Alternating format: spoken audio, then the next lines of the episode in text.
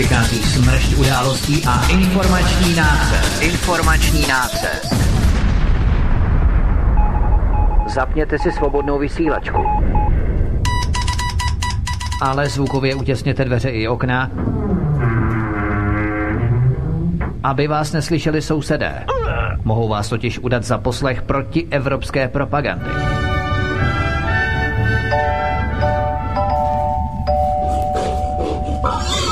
Proto buďte tuctoví, všední a hlavně nevybočujte.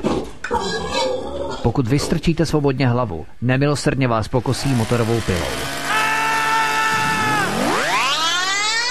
Demokracie? Ano, ale pouze ta po jejich.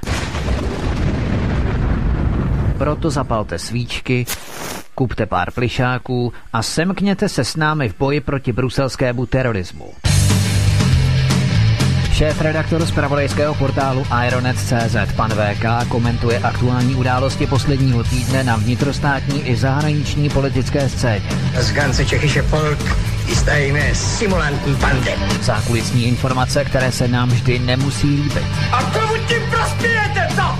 Geopolitické analýzy, rozvědky, zpravodajské služby.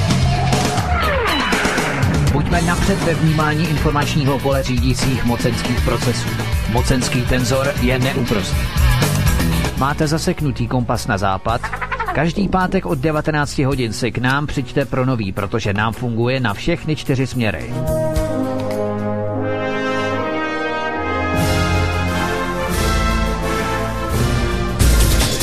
Každý pátek od devatenácti hodin šéfredaktor zpravodajského portálu Aeronet tečka cé zet pan vé ká krátkým švy jeho atamanského vyčínku vypumpuje náš tlak na sto padesát osm procent. Vedoucí kolotoče. Ve společném programu na svobodném vysílači CS. CS. CS. Halo, halo, dobrý večer, slyšíme se? Ahoj Martine, slyšíme se. No, jo, jo, jo, slyšíme, slyšíme, teď jste byl nějaký... Ahoj Martine, ahoj, zdravím, ahoj. Zdravím. Tak pánové, je to vaše, pořad je váš, znělka už zazněla, předávám jo, slovo. Díky Martine, ahoj, zdravím tě, doufám, že jsme slyšeli tady fajn, zdravíme při pátku, při pátečním večeru všechny posluchače svobodného vysílače, čtenáře Aeronetu a zdravím je tebe, vé ká, ahoj. Já tě také zdravím, Vítku, také zdravím Martin, také Martina a také všechny posluchače svobodného vysílače C S a čtenáře Aeronet tečka cé zet. Dneska začínáme zase opět přesně sedmnáct minut po sedmé hodině, takže vidíte, že jsme přesní, takže doufám, že nám to odpustíte a rychle se pustíme do dalších témat, nebo do prvních témat, tak. Já myslím, že dvě minuty po akademické čtvrthodince, že to zase tak hodně zlé není tedy. Jak jistě mnozí víte, na svobodném vysílače, na svobodném vysílači vysíláme s Michalem a Petrem pořady o podsvětí mafii a české politice. Něco, na co jiné servery nenašli zatím, kromě několika pár, nenašli odvahu. šestnáctého ledna tohoto roku jsme zveřejnili prostorové odposlechy dvou gangstrů, kteří se baví o tom, jak jejich šéf měl zajistit sudy s kyselinou dusičnou, ve kterých poté rozpustili tělo člověka, které se už nikdy nenašlo. Odpověď ale na sebe nenechala dlouho čekat. Tento týden na nás tvrdě nastoupila policie a ze strany státního zastupitelství je na nás činěn brutální nátlak na svobodný vysílač, abychom přestali tyto kauzy zveřejňovat. Místo toho, aby stát vyšetřoval skutečnosti, které se na odposleších probídali, tak šel v těchto dvou, ne, tak šéf těchto dvou osob podává přes státní zastupitelství Praha trestní oznámení na nás. Co si to dovolujeme šířit, když to prý není pravda, ale je to pomluva podle, podle nich. Stát spolu s mafiány požadují klejt reportérů, kteří na jejich propojení upozorňují. Propojení justice, politiky, tedy státu a části policie. Takže na svobodný vysílač, konkrétně na nás, na mou osobu, vystartovalo a samozřejmě na Michala a na Petra, vystartovalo státní zastupitelství, co si to dovolujeme šířit za materiály. Stejně tak jsme na svobodném vysílači uveřejnili s Michalem a Petrem přísně tajnou zprávu operativity sledovačky, která poukazuje na islámisty v České republice. A tito islámisté, tito islámisté podle této zprávy pašují velké objemy drog ze Slovenska do Německa přes Českou republiku a pomocí D P H bohatnou na prodej tzv. Džihádomobilů do Německa. Měsíčně se tu na těchto kšeftech otočí dvacet milionů euro, to znamená zhruba půl miliardy korun. Nebývalý tlak, který je vyvíjený na Svobodný vysílač ze strany státního zastupitelství, aby pozastavilo odhalování podobných kauz, je zdrčující a extrémní. Jdou po nás policisté, musíme dokazovat, jde po nás státní zastupitelství, musíme chodit na výslechy. Prosím, vážení milí posluchači, podpořte nás sdílením sedmi pořadů o podsvětí mafie a české politice. Jedině s vaší masivní podporou je možné v tomto prohnilém českém chlévě něco změnit. Ve chlévě, kde se prošetřují moderátoři místo těch druhých na té pomyslné dark side. Pokud vaše podpora bude veliká a my uvidíme, že lidem v tomto státě není jedno, co se tady děje, můžeme do toho eventuálně jít, i když máme velmi značné pochybnosti, protože je to velmi nebezpečná hra a možná to i zabalíme. Ale všechno máte ve svých rukou. Pokud se na nás teď v tomto rozhodujícím okamžiku vykašlete, no tak to zabalíme a ztratíme jakoukoliv chuť cokoliv zveřejňovat. Nebylo by totiž pro koho. A pokud se za nás hlasitě postavíte, podpoříte nás, nenecháte nás v reži, v rejži, nenecháte nás padnout, po vyřešení tohoto vyšetřování zkusíme jít dál, i když samozřejmě v měkčím soft režimu, protože toto je velmi nebezpečné a my si to velmi dobře uvědomujeme. Nejsme žádní mučedníci, co chtějí svých pět minut slávy, a nechceme v České republice, aby zv... a chceme v České republice, aby zvítězila spravedlnost. Termín, který je možná pro mnoho lidí k smíchu, nám je spíše k pláči. A na naší facebookové stránce a YouTube jsme zveřejnili část policejních nahrávek z telefonátů, které jsme během tohoto týdne měli. Běžte se tam prosím podívat. facebook.com lomeno infowars.cz Infowars, psáno samozřejmě s dvojitým V, infowars.cz. Prosím, nenechte nás v tom. Martine, já tě poprosím, jestli můžeš pustit tu em pé tři, kterou jsem ti poslal. Ano, no, je to ty necelé dvě minuty, tak jdeme na to.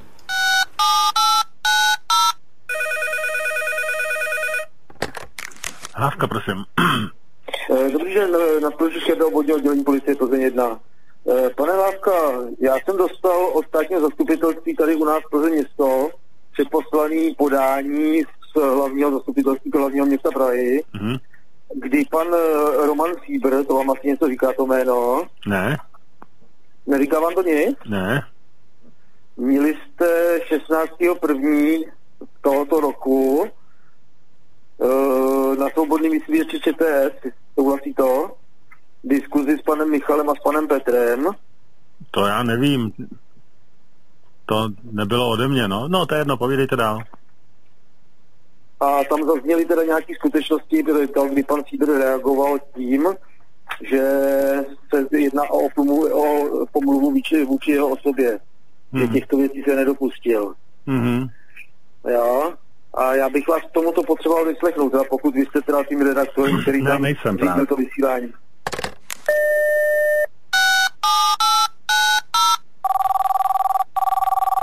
Po telefonu. Dobrý den, tady je operační středisko policie Plzeň. Dobrý den. Dobrý den, mám na vás takovou proz... Mám na vás prozbičku. Ano. Oznamoval nám pan že prý se cítíte ohrožen ze strany nějakého podivného policisty.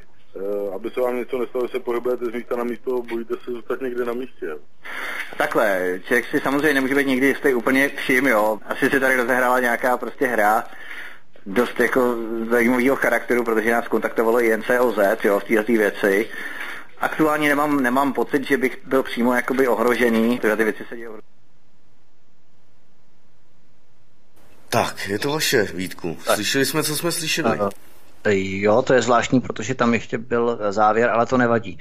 Tak v pohodě, Martine, děkuju. Já jenom podotknu, že proti panu Sípkovi já vůbec nic nemám. Pokud by to byl Franta Novák, kdokoliv, tak bychom to zveřejnili, pak bychom šli od toho pryč, protože jako víme, víme, co jsou ti lidé v podstatě, čeho jsou schopní a tak dále. My máme samozřejmě svoje životy, svoje civilní životy, svoje zaměstnání a tak dále, nehodláme hazardovat, tak je to prostě poslední věc, kterou jsme zveřejnili v rámci těchto skutečností a už do toho nepůjdeme dál samozřejmě, protože to je velmi nebezpečné, my si to uvědomujeme, tak uh, není třeba proti nám nějakým způsobem vystupovat, protože ty, ty, ty věci prostě tady jsou. Uh, pro nás to byla novinářská záležitost, my jsme to zveřejnili, ať by to byl kdokoliv.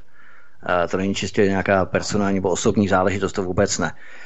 Takže to by bylo všechno. Já bych tě poprosil, V K, kdybychom to mohli nějakým způsobem okomentovat a potom bychom šli eventuálně na další témata, protože jakým způsobem se nakládá se svobodou slova v České republice, to je opravdu vysoce tristní záležitost.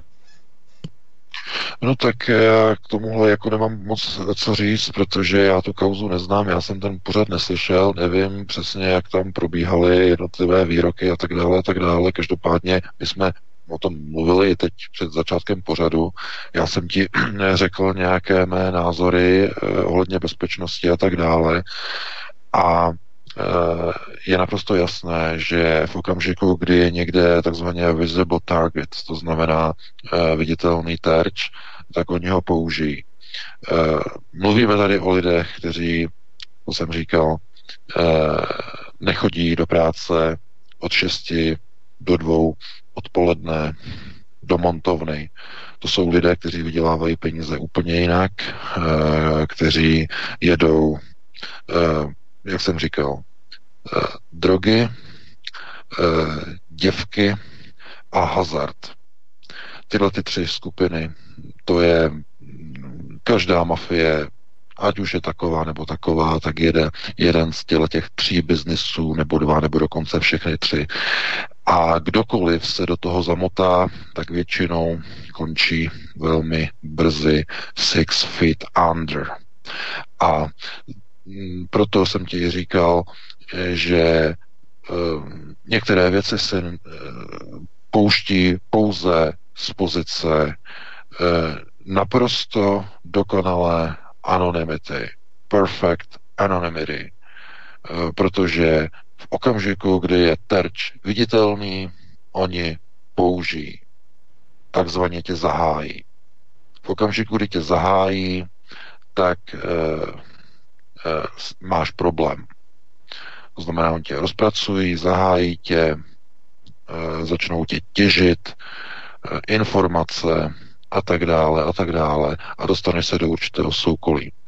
Já bych chtěl připomenout e, jednu věc.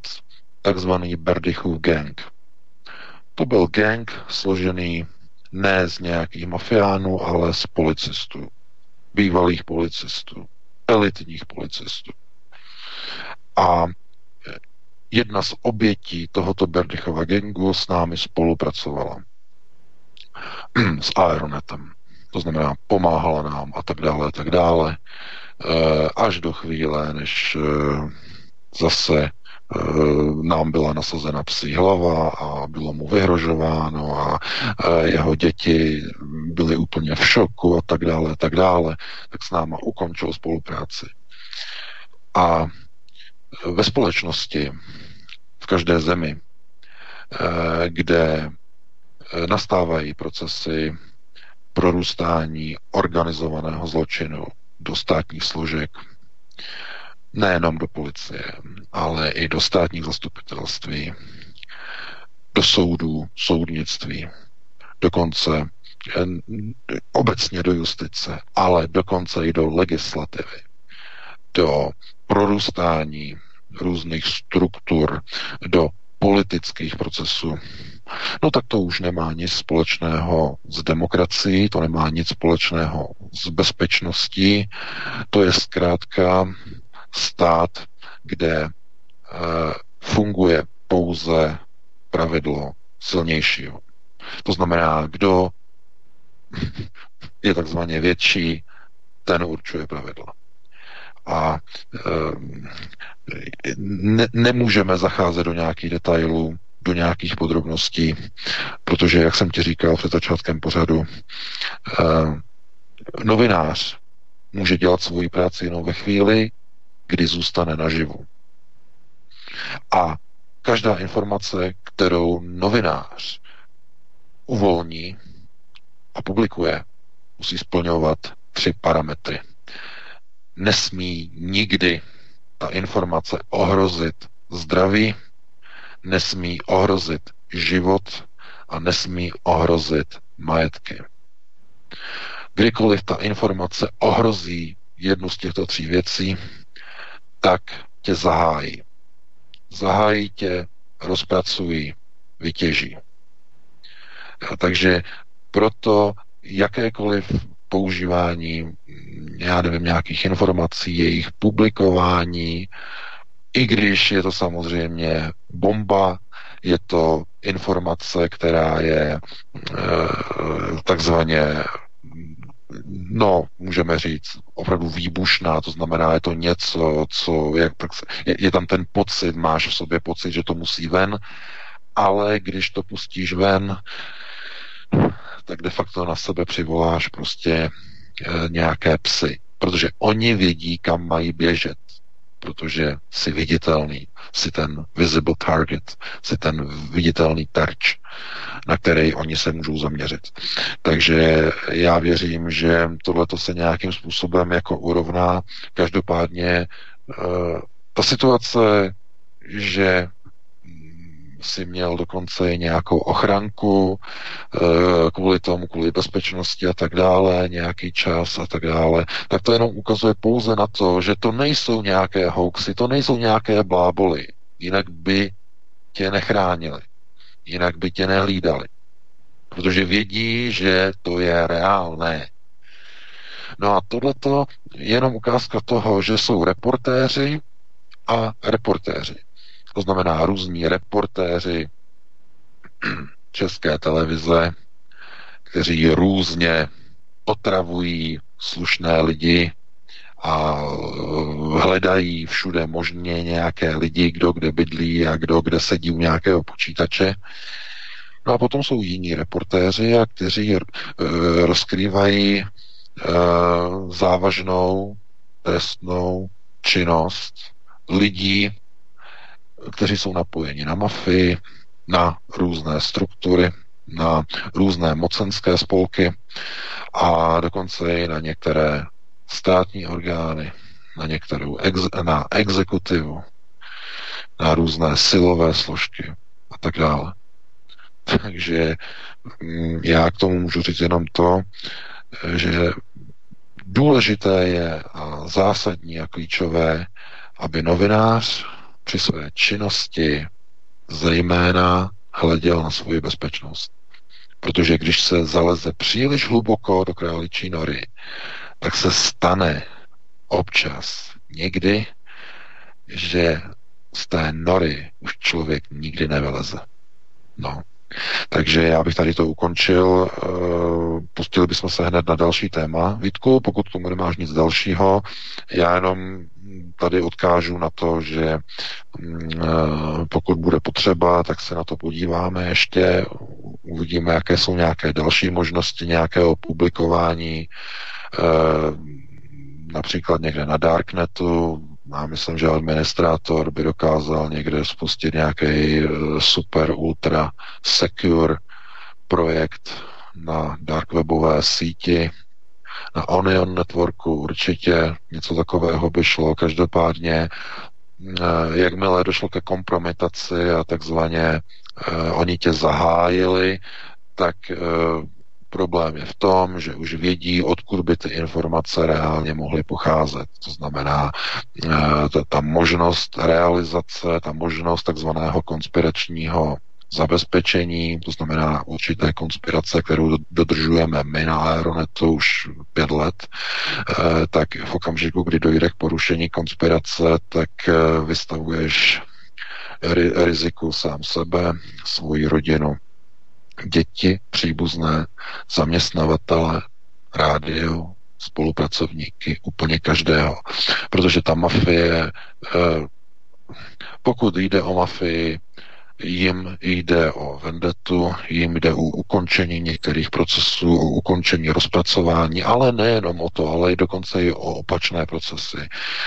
Například vyslání vzkazu a signálu typu dejte ruce pryč, jinak. A tyhle ty vzkazy se posílají poměrně brutálním způsobem, kdy neumírají lidé, ale dochází k různým úrazům a tak dále, tak dále. A ne na, řekněme, dané osobě, ale na jeho příbuzných, na jeho blízkých, na jeho dětech, na jeho manželce, na jeho rodičích. Vyslaný vzkaz takzvaně nepřímo, dotyčnému.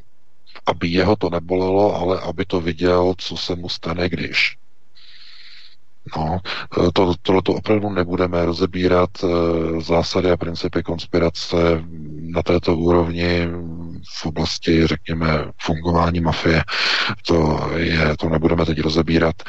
Pustíme se do dalšího tématu, Vítku, a jestli k tomu ještě něco máš, tak tomu ještě něco řekni a hned se pustíme do dalšího tématu. Já už tomu v zásadě nic nemám a opravdu jako samozřejmě vysoce zvažuju, že s tímto typem pořadů ukončíme, maximálně ještě uděláme, pokud nás státní zastupitelství bude nějakým způsobem nás zaklekne ještě mnohem více důrazněji, tak samozřejmě každé písmenko budeme zveřejňovat a tak dále, ale v rámci těchto struktur podsvětí a tak dále, tak to necháme na jiných borcích, kteří mají třeba koule na to v tom pokračovat a tak dále, tak uvidíme, uvidíme, jak to bude pokračovat dál. Nicméně to je jedno z těch témat, kterým jsme zahájili dnešní páteční pořad a vrhneme se na téma další. Důchodci a nezaměstnaní pozor. Babišův ministr zdravotnictví Vojtěch Adam v tichosti plánuje reformu, že stát přestane platit za penzisty, děti, školáky, studenty a nezaměstnané pe- zdravotní pojištění. Na jedné straně Andrej Babiš důchodcům přidá tisícovku, ale na straně druhé jeho ministr důchodcům i nezaměstnaným každý měsíc vezme osmnáct stovek na zdravotní pojištění. Reforma daní je připravovaná v režimu utajení a není divu, protože se blíží volby do Evropského parlamentu. V K, o čem tato reforma, kterou jsem stručně nastínil, pojednává? No tak ta reforma je především o tom, že Andrej Babiš a jeho vláda se rozhodli, jakým způsobem snížit schodek státního rozpočtu. No a napadlo je, že stát přestane platit e, zdravotní pojištění za takzvané státní pojištěnce. To jsou lidé, jako jsou důchodci, e, školáci, nezaměstnaní, e, lidé, nebo hlavně tedy ženy na mateřské dovolené a tak dále. Zkrátka, ta myšlenka je nastavená takovým způsobem, e, že se uvažuje, že stát by přestal platit zhruba sedmdesát tři miliard ročně. Přičemž ta částka, kterou dnes stát odvádí zdravotním pojišťovnám, neustále roste, mimochodem. Takže to není sedmdesát tři miliard každý rok, co se platí nebo stát vynakládá na takzvané zdravotní pojištění státních zaměstnanců, že by to bylo pevné a fixní. Příští rok to může být o dalších pět šest miliard více, další rok o dalších osmdesát. To znamená, za pár let to může být sto, sto dvacet, sto padesát miliard. A proč? Jak, jaký je důvod? To se možná někdo zeptá. Jaký je důvod? No, ten důvod je jednoduchý, protože neustále se zdražují takzvané léčebné zákroky a neustále se zvyšují mzdy zdravotních e, pracovníků. Protože je to logické, to jsou, to jsou spojité nádoby. E, vy nemůžete mít v České republice neustále mizerně placené lékaře, protože by to bylo už neudržitelné. Takže jim musí přidat. No ale kde se ty peníze vezmou? No tak se, se musí zkrátka nasypat peníze do zdravotnictví a ty se nasypou tím, že buď to půjde ze státního rozpočtu, anebo se to vezme takzvaně od daňových poplatníků. A to je přesně to, co napadlo teď Babišovu vládu. Zkrátka, stát přestane platit za státní pojištěnce. Kompletně sedmdesát tři miliard. A těch sedmdesát tři miliard bude platit e, normální poplatník, který platí a odvádí zdravotní pojištění. A aby to bylo pikantní, tak v České republice, když je něco přes deset milionů lidí, tak mezi státní pojištěnce, to znamená ty pojištěnce, za které zdravotní pojištění hradí stát, tak těch je šest celá jedna desetina milionu. Pouze čtyři, přibližně čtyři miliony lidí platí zdravotní pojištění ze své mzdy nebo ze svého zisku, pokud jde o živnostníky. To znamená čtyři miliony podle tohoto nového připravovaného Babišova plánu by čtyři miliony lidí měli vydělávat neuvěřitelných nebo neuvěřitelných sedmdesát tři miliard na šest miliard. Tak, teď nevím, jestli vypadl internet mě, nebo panu V K.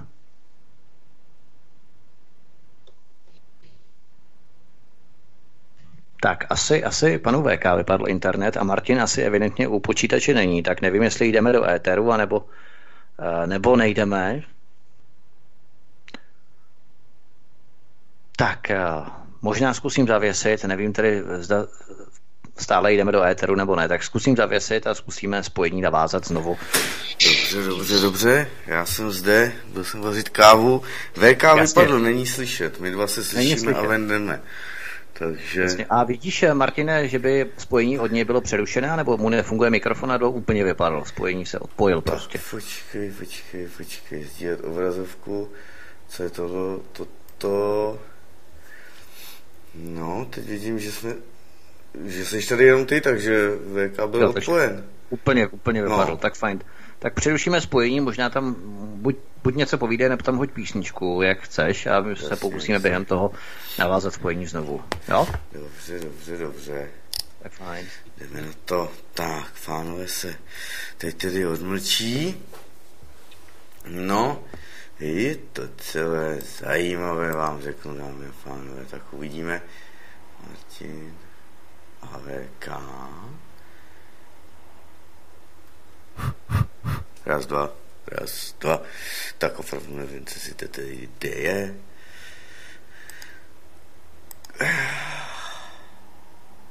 Je to závažné, dámy a pánové. Já jsem vám to včera nastěňoval v té interakci, již ještě samozřejmě není dána do archivu a nevím, jestli bude... Dnes se prý nějak aktualizoval WordPress, takže musíme, někdo musí vykoumat způsob, jak vůbec pořady teď zase začít ukládat, zase to, co jsme měli už po druhé naučené, systém, jak to pomalu uložit, tak už se nám zase změnil, takže to bude zase jiné, tak uvidím, jak to bude celé, kdo na to první přijde, kdo na to bude mít čas a chuť, bude to velmi zajímavé. No, zkrátka, stát se o vás nepostará a hodí to zase lidem na krk. Nepostará se o vás ani v důchodu.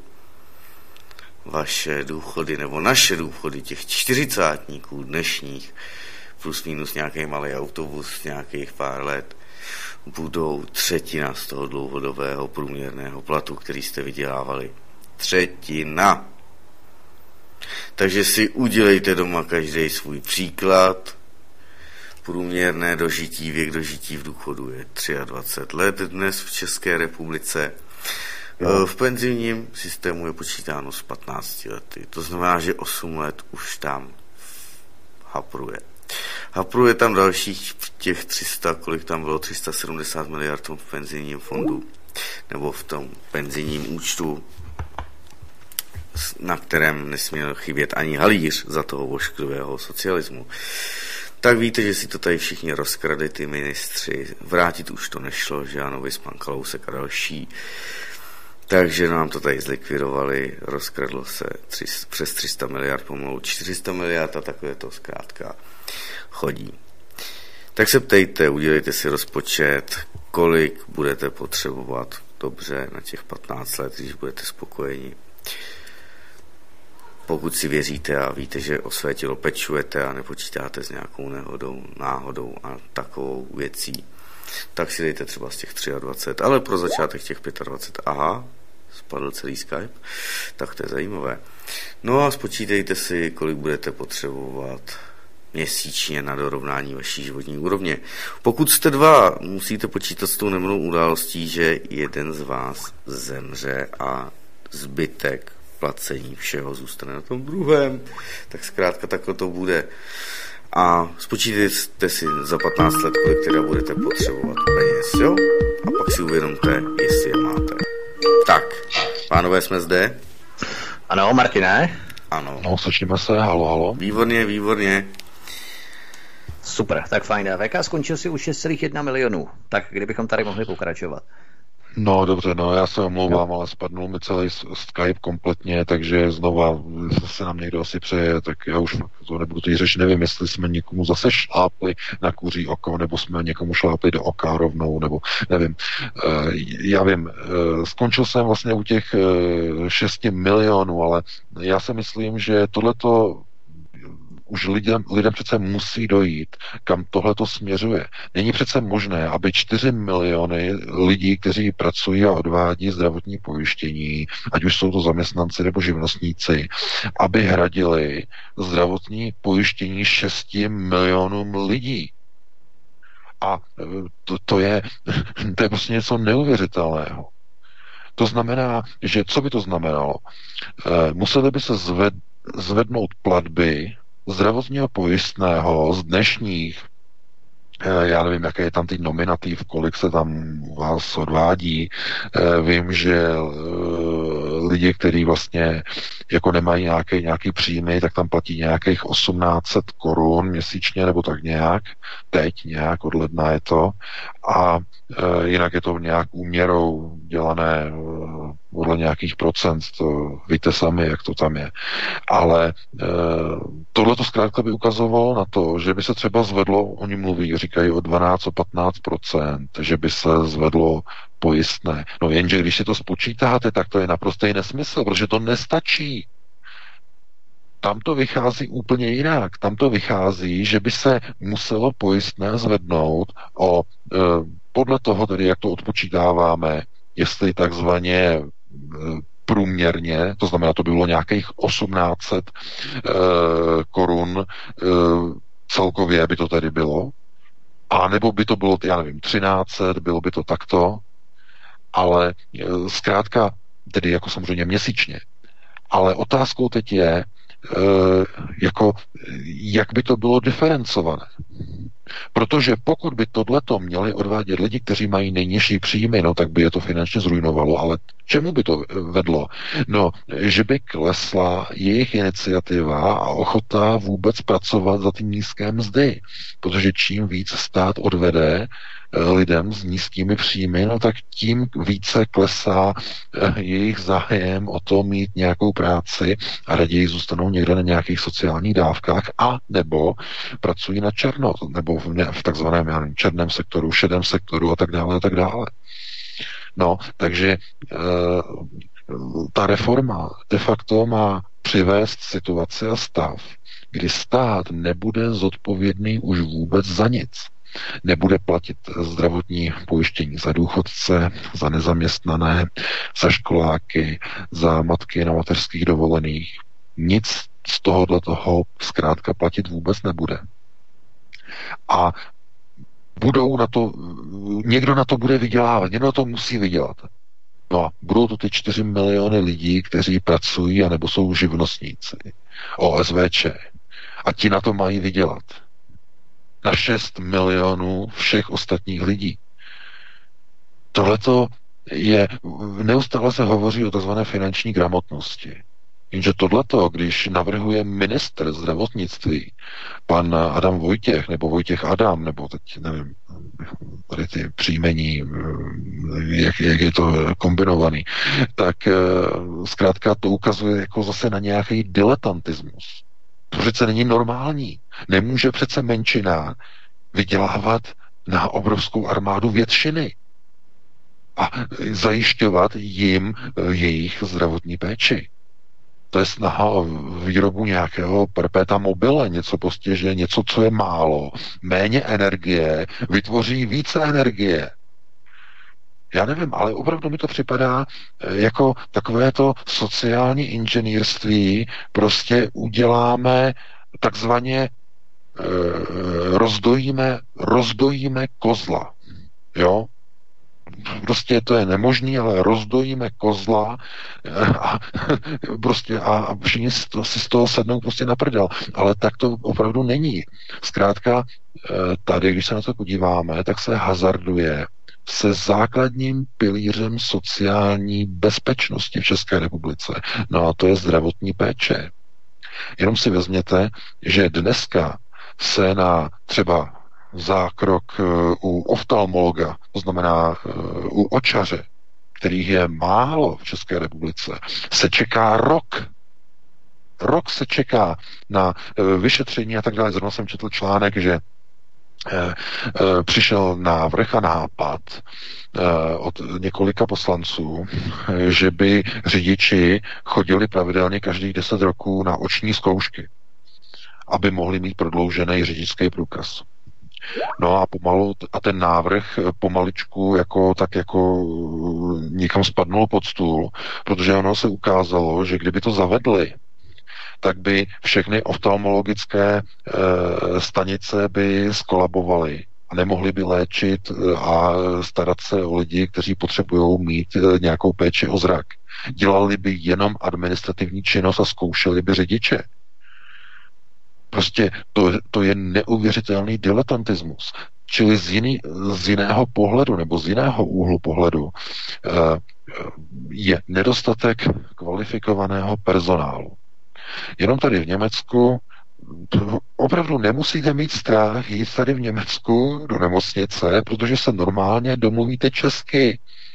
V každé větší nemocnici jsou čeští lékaři, české sestry, já to mohu potvrdit, opravdu, fakt, jo, a jako někomu to přijde úplně normální. No a proč? No, protože jakmile oni dokončí fakultu, jak oni dostanou diplom, okamžitě utíkají sem. A nebo ještě někam jinam, já nevím, do Norska, nebo do Rakouska, do dalších zemí, ale zkrátka utíkají pryč z České republiky. No a vládě v České republice došlo, že s tím něco musí dělat, musí přidat samozřejmě zdravotnímu personálu, musí přidat lékařům, no jo, jenže to zvyšuje takzvané mandatorní výdaje státního rozpočtu a schodek stále roste a roste. Takže oni začali hledat, jak snížit e, mandatorní výdaje. No a napadlo je to nejjednodušší. Přestaneme platit za státní pojištěnce a místo nás, jako státu, budou platit dělníci, rolníci, pracující inteligence a hlavně OSVČ. No a dámy a pánové, to je třicet let po sametové revoluci. To znamená sdírání z kůže. Někdo si opravdu fakt myslí, že e, tohle to bude fungovat, ale nebude to fungovat, protože to je fyzikálně, matematicky a hlavně finančně naprostý nesmysl a blábo. Skončí to tak, že se nevyberou ty peníze, protože ty čtyři miliony lidí nikdy těch sedmdesát tři miliard nevydělají.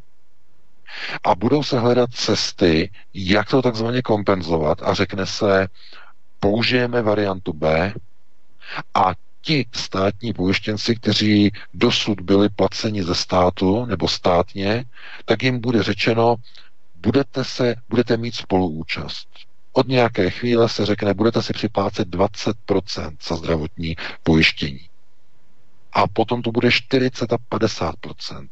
A nakonec si důchodci, nezaměstnaní i školáci, respektive jejich rodiče samozřejmě, budou platit zdravotní pojištění sami úplně z vlastní kapsy, protože to je jenom jediná možnost, aby to e, matematicky a finančně fungovalo.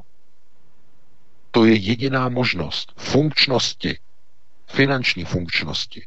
No a tohleto nikdo nechce říct nahlas. To je jako, když je někde nějaké, nějaké, nějaké rozhodnutí, nějaký fakt a nikdo to nechce říct nahlas, protože by to bylo politicky nepopulární. Takže se hledají různé jiné cesty, různé perpéta mobile, že tady jsou O S V Č a ti budou živit celou republiku. A opravdu byste se divili, kolik politiků si tohleto pořád myslí. Je potřeba někde nějaké peníze sebrat. Někde, aby se zvýšil rozpočet. No tak víte, ko, víte kdo je první napadne? Zvýšení daní a tohleto a tohleto. No O S V Č. Protože ti jsou natahovací, ti jsou gumoví. Chápete? Živnostníci, ti jsou, ti jsou gumoví, ti jsou první na ráně. Úplně první. Uh, opravdu, uh, ten článek vzbudil velkou pozornost, uh, má obrovskou čtenost, ale znovu, já opakuji, uh, tu informaci přinesla Česká televize, která odpálila tuhletu informaci a uh, z toho videa v tom článku můžete vidět, že pan ministr zdravotnictví, uh, že se necítí ve svých botách, že je mu jasné, že to fungovat nebude. Tam je to dokonce vidět v jeho reakci, když se ho redaktor ptá na to, jak to tady bude fungovat, jestli fakt se ty peníze vyberou, tak on tam říká ministr na to vyhýbavě, že no, je otázkou, jaké vlastně budou příjmy státního rozpočtu, protože sám tomu nevěří. No ale když tomu sám nevěří, tak proč to prosazuje takovou reformu? No, znovu jsme u toho. On tam není od toho, aby byl kádr, aby něco řešil. On je tam od toho, aby byl manažerem v rámci destrukce státu. A v tomhletom případě destrukce sociální bezpečnosti. To má souvislost s tím, že Evropská unie včera nařídila České republice, že má přestat kontrolovat závadné, infikované a kontaminované polské maso. Že prý to porušuje svobodu pohybu zboží. Že jsou to takzvané ochranářské praktiky. Teď mi vypuknul, vypuknul další téma, Veka, to nevadí. No, ale, ale hned, na to, ale já, hned se na něj pustíme, hned za chvilku, já to jenom dopovím. Já jenom chci říct, že například Slovensko udělalo ty samé kroky, ale proti Slovensku nikdo z Evropské unie nevystupuje. Nikdo neútočí, jenom na Českou republiku. No a proč, z jakého důvodu? No, no protože Česká republika se, už jsme o tom hovořili, příliš přiklonila k americkým elitám, k americkým neokonům, rovná se k americkým sionistům. A to je obrovské nebezpečí pro Brusel. Takže opět útoky, útoky proti České republice, Centrum světového židovstva, Praha, klasika, ale znovu Jeruzalém, propojení Jeruzaléma. Andrej Babiš minulý týden s jarmulkou u zdinářků a druhý týden salmonela, všechny tyhle ty věci a hned útok proti České republice. Jo? Chápete? No, protože boj mezi že a že v přímém přenosu. A tam, kde byste to vůbec nečekali. V oblasti potravin, bezpečnosti potravin, ale i v, ale i v oblasti sociální bezpečnosti, jako je například zdravotnictví a zdravotní péče a především zdravotní pojištění pro důchodce a nezaměstnané. I v takové oblasti. To znamená, že já bych jenom chtěl říct, že v téhleté chvíli to vypadá, že je nutné rozbít všechno, co funguje. To znamená, to, co ještě nějak tak jako funguje, tak oni se snaží je rozbít. Ty poslední jistoty. No jaká je poslední jistota z funkce současného českého státu? No, je to jistota, že platí zdravotní pojištění za důchodce a za nezaměstnané a za školáky, no a že vyplácí starobní důchody. To jsou poslední dvě sociální jistoty, které ještě zůstaly po třiceti letech po pádu takzvaného komunismu. Ale už jsou to jenom poslední dvě. Nic jiného už nezůstalo. A oni teď všemi silami pracují na tom, aby tyto dva poslední pilíře zbourali. To je tak nebezpečný proces, vidíte, a lidé se o tom dozvídají a dívají se na to, říkají si, proč to dělají, vždy to rozbourá celý systém. No ale k tomu se dneska také dostaneme. No a proč uh, Hans Hamáček, uh, proč uh, na sjezdu Č S S D pouští hymnu Evropské unie a oni tam stojí a vzdávají hold evropské vlajce? A proč Hans Hamáček chtěl, aby se Č S S D přejmenovala na Sicherheitsdienst, jo, po Reinhardu Heydrichovi, který byl generálem této tajné služby za protektorátu v nacistickém Německu. Takže proč to dělá? On přece ví, jaký, jaký signál vyšle tím ke svým voličům a potenciálním voličům. No je to destrukce té politické strany. A stejně jako probíhají destrukce tradičních politických stran, tak probíhají destrukce sociálních pilířů v České republice, jako je zdravotní pojištění a jako jsou důchody. Protože i na ty dojde protože se chystá kromě toho, kromě této reformy zdravotní, se chystá i reforma důchodová. A ta důchodová reforma, ta je opravdu pikantní, protože v ní se počítá, že stát bude e, takzvaně ze svého garantovat pouze takzvané existenční minimum. To jsou, to jsou dva tisíce korun. Je to něco přes, něco málo. Takže jenom dva tisíce korun. No a co, co tím vznikne? No obrovské snížení mandatorních výdajů pro stát. Obrovské. O stovky miliard se sníží mandatorní výdaje, takže stát si sníží svůj dluh. Ale na úkor koho? Na úkor a na bedra vlastních důchodců. Aha. Jen se podívejte, co chystají Babišovi experti. To je všechno práce lidí okolo Babiše. Ne, ale Babiše samotného, protože on je jenom figura. Okolo něho se pohybují lidé, kteří připravovali zdravotní reformu pana ministra Julínka a pana Cikrta. No, to byli dříve velcí odborníci v Topolánkově vládě nebo v blízkosti takzvaného Severoinstitutu. To byli oni, kteří tehdy dělali Drábkovou reformu a pan Drábek a tak dále a tak dále. No a tito lidé teď jsou všichni nasunutí v hnutí ANO a dělají poradce ministrům na, na zdravotnictví a s důchodovou reformou.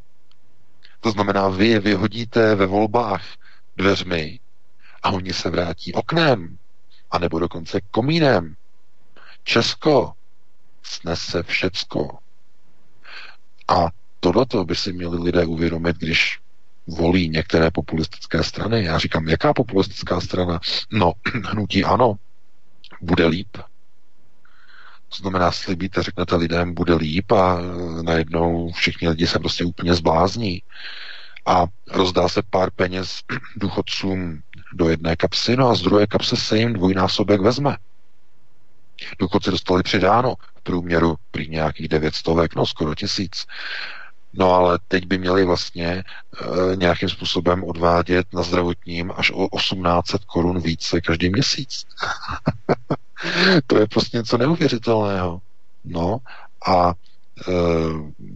jako lidé se na to dívají a říkají si, my bychom přece měli mít nějaký lepší život, nebo my se snažíme volit ty nejlepší politiky, kteří se nám zdají, jakože jsou nejlepší. No a ve skutečnosti jsou to volby, které mají charakter hry ode zdi ke zdi. Z jednoho extrému do druhého. To znamená sociální inženýrství, sociální darwinismus, různé pokusy, jak rozdojit kozly a tak dále. To znamená, zdá se, zdá se, jako kdyby se jednalo o naprosté politické diletanty. Oni se tak tváří, ale oni nejsou. Když někdo je v politice dvacet let, tak nemůže být politický diletant. Je to kádr, který má praxi. Ten není jenom nějaký teoretik, ten má praxi z politiky. Je to kádr. Jenže on se tváří, že je naprostý diletant a vede svoji stranu k záhubě. Proč to dělá? No, to je otázka. A zkuste se zamyslet, jestli náhodou za to něco nemají slíbenou. Protože mně to stále více připadá, že ti politici vedou ty své politické strany do nějakého cíle a je to sebelikvidační cíl, ale oni s úsměvem v tom neustále pokračují a e, likvidují svoji stranu více a více. Oni hledají způsoby, jak ubrat volební preference své vlastní straně ještě více a více a hledají možnosti, hledají modely. A když najdou nějaký model, tak ho potom aplikují, aby ztráceli více a více voličů. Doslova někomu se to zdá dokonce jako tak, že to, že to je domluvené s Babišem, že ČSSD se zbavuje voličů, aby se nahnali a byli nahnáni pod Babišovo křídlo hnutí ANO. Že mají spolu nějakou tajnou dohodu. A že je to zaplacené, že, že Babiš si zaplatil lidi v ČSSD e, nějakou sumu, aby ČSSD přehna, pře, jako přesunula všechny své členy pod hnutí ANO. A že Babiš má tolik peněz, že si koupil ČSSD. Že tam je nějaká dohoda, že vyplatí takzvaný Altnerův dluh a tak dále. To jsou samozřejmě hoaxy, které chodí do redakce takovéhle teorie. No jo, jenže jak potom těm teoriím nemáte věřit, když se podíváte na kroky eh, pana Hamáčka a oni nedávají smysl. Každý krok, který oni udělají v Lidovém domě, tak je dalším hřebíkem do rakve ČSSD. A já odmítám věřit tomu, že by to dělali kvůli tomu, že jsou diletanti a že neví, co to udělá s voliči. Oni to přece musí moc dobře vědět. A jestliže to vědí, tak proč to dělají? Zkuste se nad tím zamyslet. Co zatím vlastně může být. No, já bych tady to ukončil, předal bych ti slovo, Vítku, vlastně máme dvacet nula pět, no, jestli si dáme jednu přestávku na, nějakou, na nějaké občerstvení a hned bychom se potom pustili do dalšího tématu, co říkáš? Já bych V K, promiň, jenom navázal ohledně Tomáše Julínka, kterého si zmínil, protože to je velmi zajímavá věc, to kritizoval i doktor David Rád, kterého mimochodem budu mít ve vysílání, Uh, někdy příští další týden, uvidíme ještě, ale jsem s ním domluvený, uh, tak uh, za to Polánkovy vlády, si vzpomínáme, zavedl poplatky u lékaře a tak dále, ale v lékárnách a nemocnicích uh, Tomáš Julínek totiž vlastnil občanské sdružení Reforma zdravotnictví, kde kromě něj figuroval jeho náměstek Hroboň a jeho poradce Macháček, tehdy, jestli si vzpomínáme, kteří dostávali statisíce až miliony korun od farmaceutických firm na svoji činnost, to znamená na pořádání různých konferencí, jednoduše komerční aktivity. Přitom náměstek Hroboň byl přímo zodpovědným za úhrady léků na ministerstvu a o těchto úhradách léků z veřejného pojištění rozhodoval právě Tomáš Julínek. Jo, takže to je jenom taková reminiscence z minulosti, ale v podstatě ohledně toho zdravotnictví, kde chybí peníze, my tady budeme mít třeba pana Jiřího Koskubu, to je bývalý sociální demokrat, který kritizuje, který bude na rok kandidovat do Senátu teď v dubnu v rámci doplňovacích voleb na Praze devět a kritizuje přesun nemocnice na Bulovce do té vládní čtvrti nebo úřednického areálu, který teď má vyrůst, nebo je plánováno, že vyroste v Letňanech v Praze na periferii, a tam se má přesunout i nemocnice na Bulovce, kdy desítky miliard chybí ve zdravotnictví na modernizace nemocnic, ale na mě se nakontaktovali právě lidé, kteří byli člen, dva lidé, kteří byli členem, členy dvou ministerských komisí měli ve zdravotnictví, jednali za asociaci velkých nemocnic a tak dále, tak dále. Mají velmi jako v rozsáhlé zkušenosti, to nejsou žádný ořezávat, to byly opravdu lidi, kteří s tím mají zkušenosti a domluvali třeba peníze na pojišťovnách pro nemocnice a tak dále a tím by jasně řekli, že nemocnice ve zdravotnictví musí na půl postupovat nelegálně nebo přinejmenším na hraně zákona, jinak by celý zdravotnický systém v rámci nemocnic skolaboval.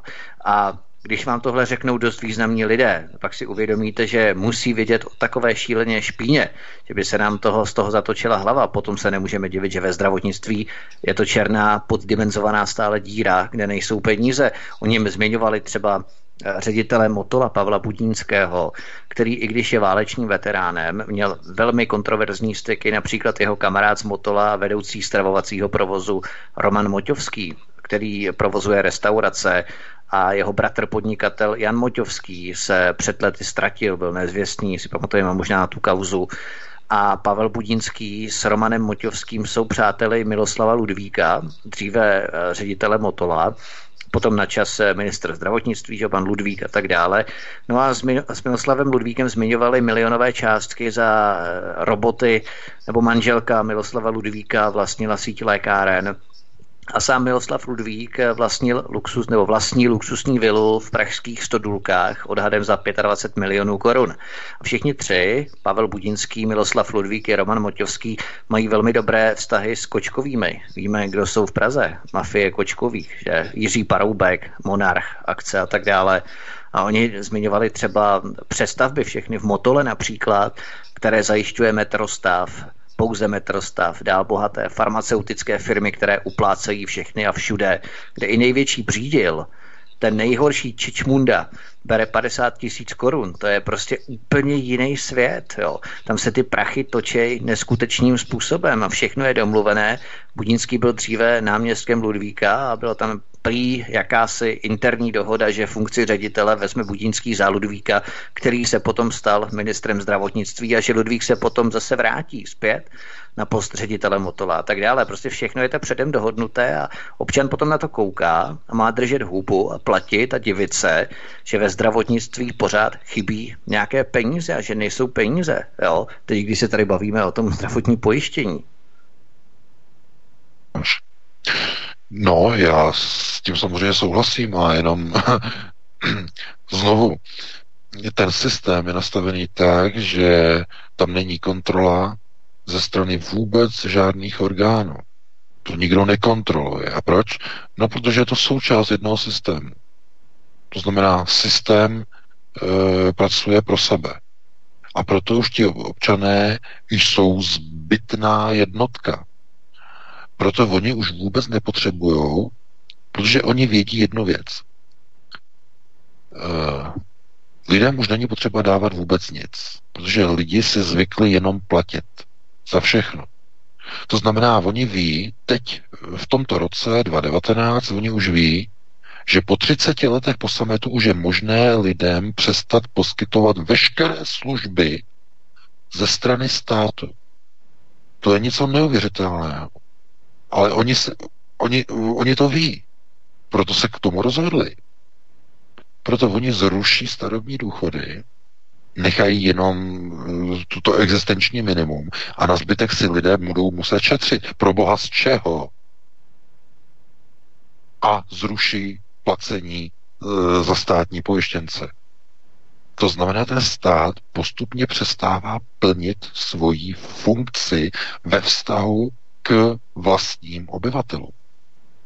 Naopak, ti obyvatelé se stávají jakými si, e, já nevím, jak to nazvat, zdroji financí pro státní správu a pro ty, kteří státní správu ovládají. Zdrojem. To znamená, to je vykořisťování směrem ze zdola nahoru ke státní správě. Vykořisťování. Protože stát chce tohleto, tohleto musíš platit, tohleto, tady ti zvyšujeme, tamhle ti zvyšujeme odvody, tady, tady, tady. Ale nazpátek ten občan nedostane ani garantované důchody starobní, jako měl, před, měl za komunistů, a nedostane ani to, soci, ani to zdravotní pojištění. Ten, co je O S V Č, ten nemá žádné jistoty, nikdo za ní nic, nic nezaplatí. Zaměstnanci pracují za čtvrtinové mzdy ve srovnání s vyspělým západem. V průměru, za čtvrtinové, to je průměr, prosím vás. To není tak, že všechno je čtvrtinové. Například, já jsem o tom psal článek teď, tento týden, jak je to tady vlastně s doktorama. Po roce, po roční praxi, on když má atestace, když, když nemá, tak ne, to je něco trošku jiného, ale když on má atestace, tak on bere desetinásobek toho, osmi až desetinásobek dokonce, že je to specialista. Osmi až desetinásobek toho, co by si vydělával jako lékař v České republice, a dámy a pánové pozor, po desetileté praxi. Tak tohleto on tady bere po roce. Osmi až desetinásobek. No a potom se nemůžete divit, že se tady v německých nemocnicích domluvíte česky. To se netýká jenom lékařů, pro boha. To se týká zdravotních sester. Dokonce i rehabilitačního personálu. No, tohleto zrovna jsme, jsme, si, jsme pokecali a tady to, jak se mu pracuje, tohleto všechno. Na rehabilitaci. To, manželka potřebovala tohle a něco se zádama, tak jsme tam byli a on, ne, jsme koukali jako blázni, on mluví česky. No, on má nějaké ty certifikace, tohle to všechno, no a, a jako jak se může tohleto, no a že se jako učí německy tohleto, že tohleto a, a že pracoval jedenáct let jako v České republice a e, že nedokázal prostě uživit rodinu, no, takže je spokojený a že do Česka už se nikdy v životě nevrátí. Jedině na důchod, aby si to užil. Takhle mi řekl, jo. Abych si to užil na důchod. No a potom se divíte, co se děje ve zdravotnictví v České republice. pro boha, vždyť jak tam žijete, to zrovna kolega jako říkal, jako jak tam jako žijete za ty peníze. A říkám, no já tam taky nežiju, taky, já, ti, já ti taky nemůžu říct, ale tak se zeptej někde na diskuzních fórech v České republice, se zeptej těch lidí, jak žijou, co si o tom myslí. Já mu nebudu vyprávět o tom, že Češi jí odpadky a drůbeží separát vydávaný za devadesát procent maso v párkách dobré, kvalitní, zabolené v igelitu. Pro boha. To bych se musel stydět za to, ale tak to ve skutečnosti opravdu je. To je realita. No a občané to umožnili, že volí ty lidi do těch struktur různé, já nevím, Babiše, ale nejenom různé Babiše, ale různé Kalousky a e, různé jiné Hamáčky a Hamásy a další. A už je jedno, jak se jmenujou. Zkrátka, tohleto je komplexní obraz. Někdo si řekne, oni nám posílají zkažený maso. No jo, jenže ten zákazník je prapůvodem toho problému, protože on vyžaduje co nejlevnější zboží v České republice. Ty supermarkety to nedělají kvůli tomu, že by vám nechtěli prodávat kvalitní zboží. Oni by klidně vám to dají co nejdražší, ale problém je v tom, že nikdo to nekoupí, to kvalitní zboží. Takže proto ty supermarkety v České republice se orientují jenom na to nejlacinější, nejlevnější, protože to je jediné, co si můžou zákazníci a pracovníci a dělníci v České republice koupit. Protože jejich kupní síla po třiceti letech po sametu je na úrovni rozvojových republik. Zrovna přišla informace včera, že v Číně dosáhla průměrná mzda, průměr dosáhnul úrovně takzvaného váženého, váženého průměru zemí vé čtyři.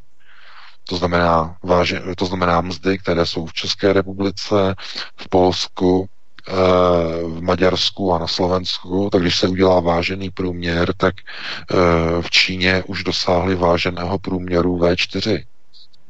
Jo, mest a platu. A někdo řekl, Čína, tam se dělá za málo peněz. Jo, haha, už dávno ne. No, takže platama dohnali prostor vé čtyři, no a ten růst bude neustále pokračovat, protože Čína jako roste sice pomaleji, než e, rostla dřív, ale roste neustále. No a tam, jenom pro vaši informaci, v Číně veškerou zdravotní péči za zaměstnance platí čínský stát. Tam se neplatí zdravotní pojištění. Stejně jako v Kanadě se neplatí zdravotní pojištění, veškerou zdravotní péči platí kanadská vláda. No, a proč? No, protože tam si svých lidí váží. Tam není úkolem e, používat e, zdravotní pojištění jako systém takzvaného suplování nedostatečného příjmu státního rozpočtu. Protože to je přesně to, co se děje s penězma vybranýma na zdravotní pojištění. To končí ve státním rozpočtu. To nejde jenom do zdravotních pojišťoven. Byl někdo na omylu. Takže tohleto jsou jako komplexní problémy, komplexní obrazy. Já myslím, že bychom zacházeli do velmi hlubokých témat. Máme dvacet osmnáct, dáme si jednu písničku, jo, jestli Martin tam najde nějakou čtyřminutovou, a hned bychom se potom pustili přestávce do dalšího tématu. Určitě dáme, dáme nějakou písničku, není problém, dáme jednu písničku a potom budeme pokračovat Velkou Británií a Brexitem. Jsme slyšet?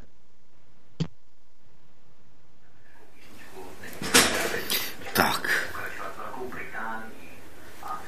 Já to tady vypnu a dáme si teda tu jo, písničku. Můžeme. Nachystán. Fajn. Tak, tak, tak, vítám vás zpět a uvidíme, jestli naši hosté dnešní jsou už také nachystáni. Zda už ano, se nám... ano. ano, V K tady jest a počítám, že tady Vítek bude za chvilenku také. Tak myslím, že tady jsme, já jsem akorát měl vyplý mikrofon, ale jo. Se tady. Výborně, tak je to vaše. Super, super, tak fajn.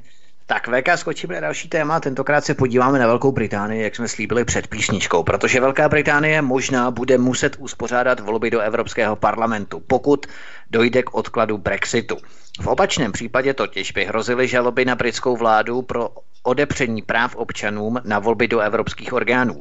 Teoreticky mohou evropské volby proběhnout i bez Velké Británie, ovšem ta nebude mít své zástupce v Bruselu, ale nadále bude muset Londýn plnit svoje povinnosti k Bruselu.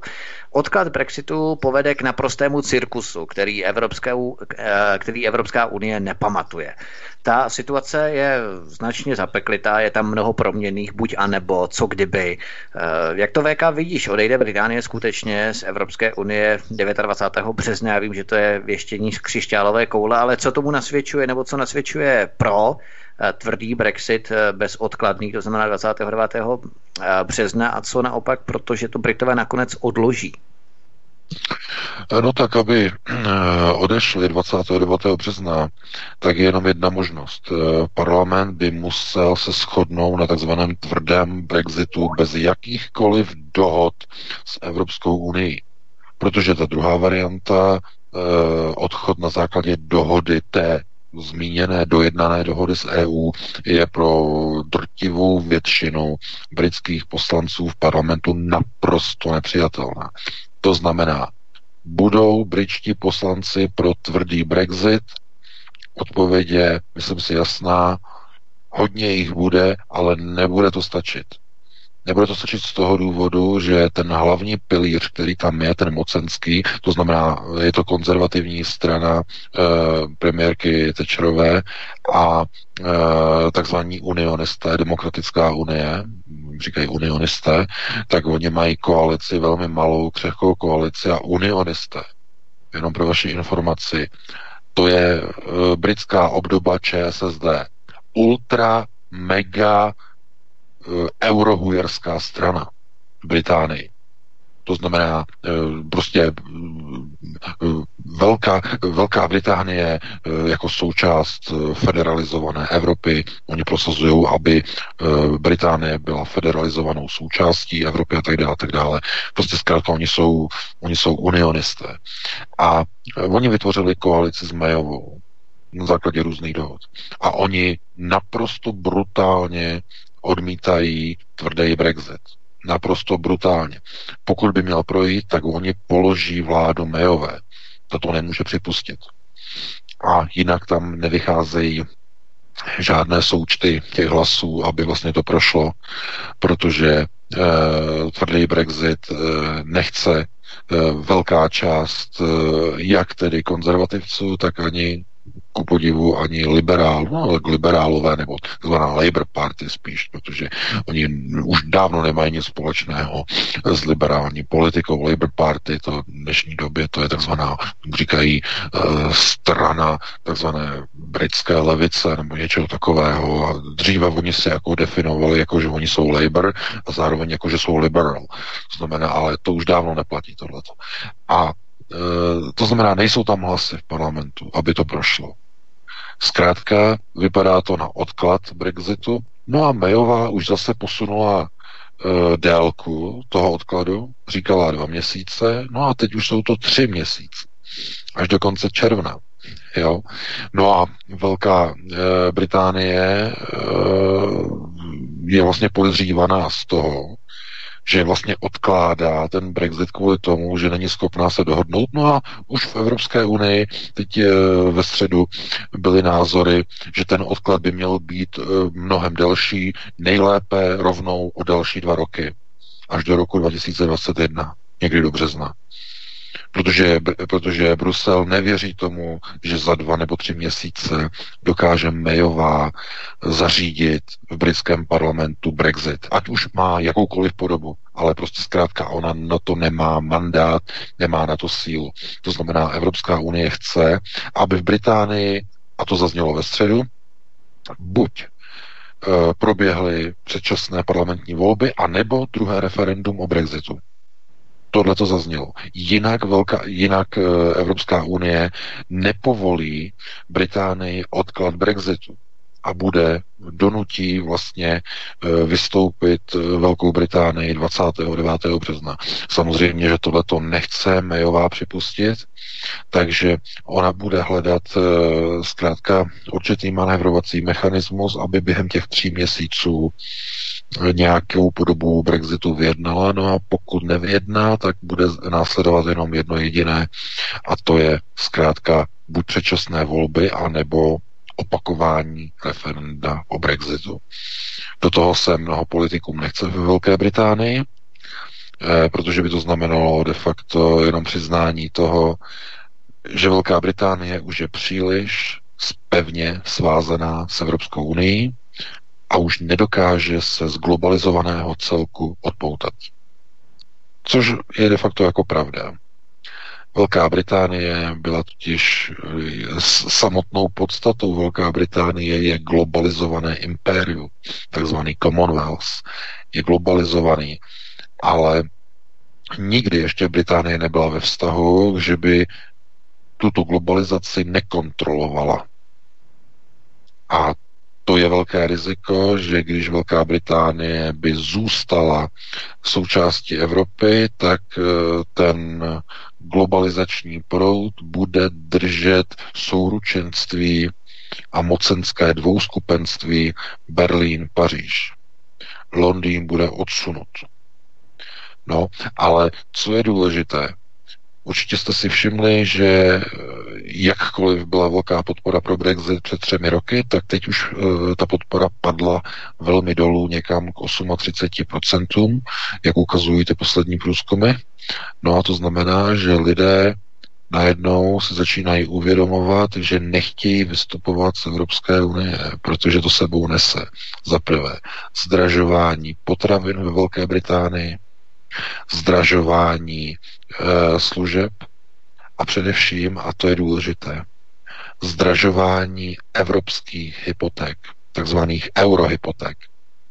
Ve Velké Británii e, si totiž Britové půjčovali hypotéky v eurech. A je jasné, e, že po odchodu Británie e,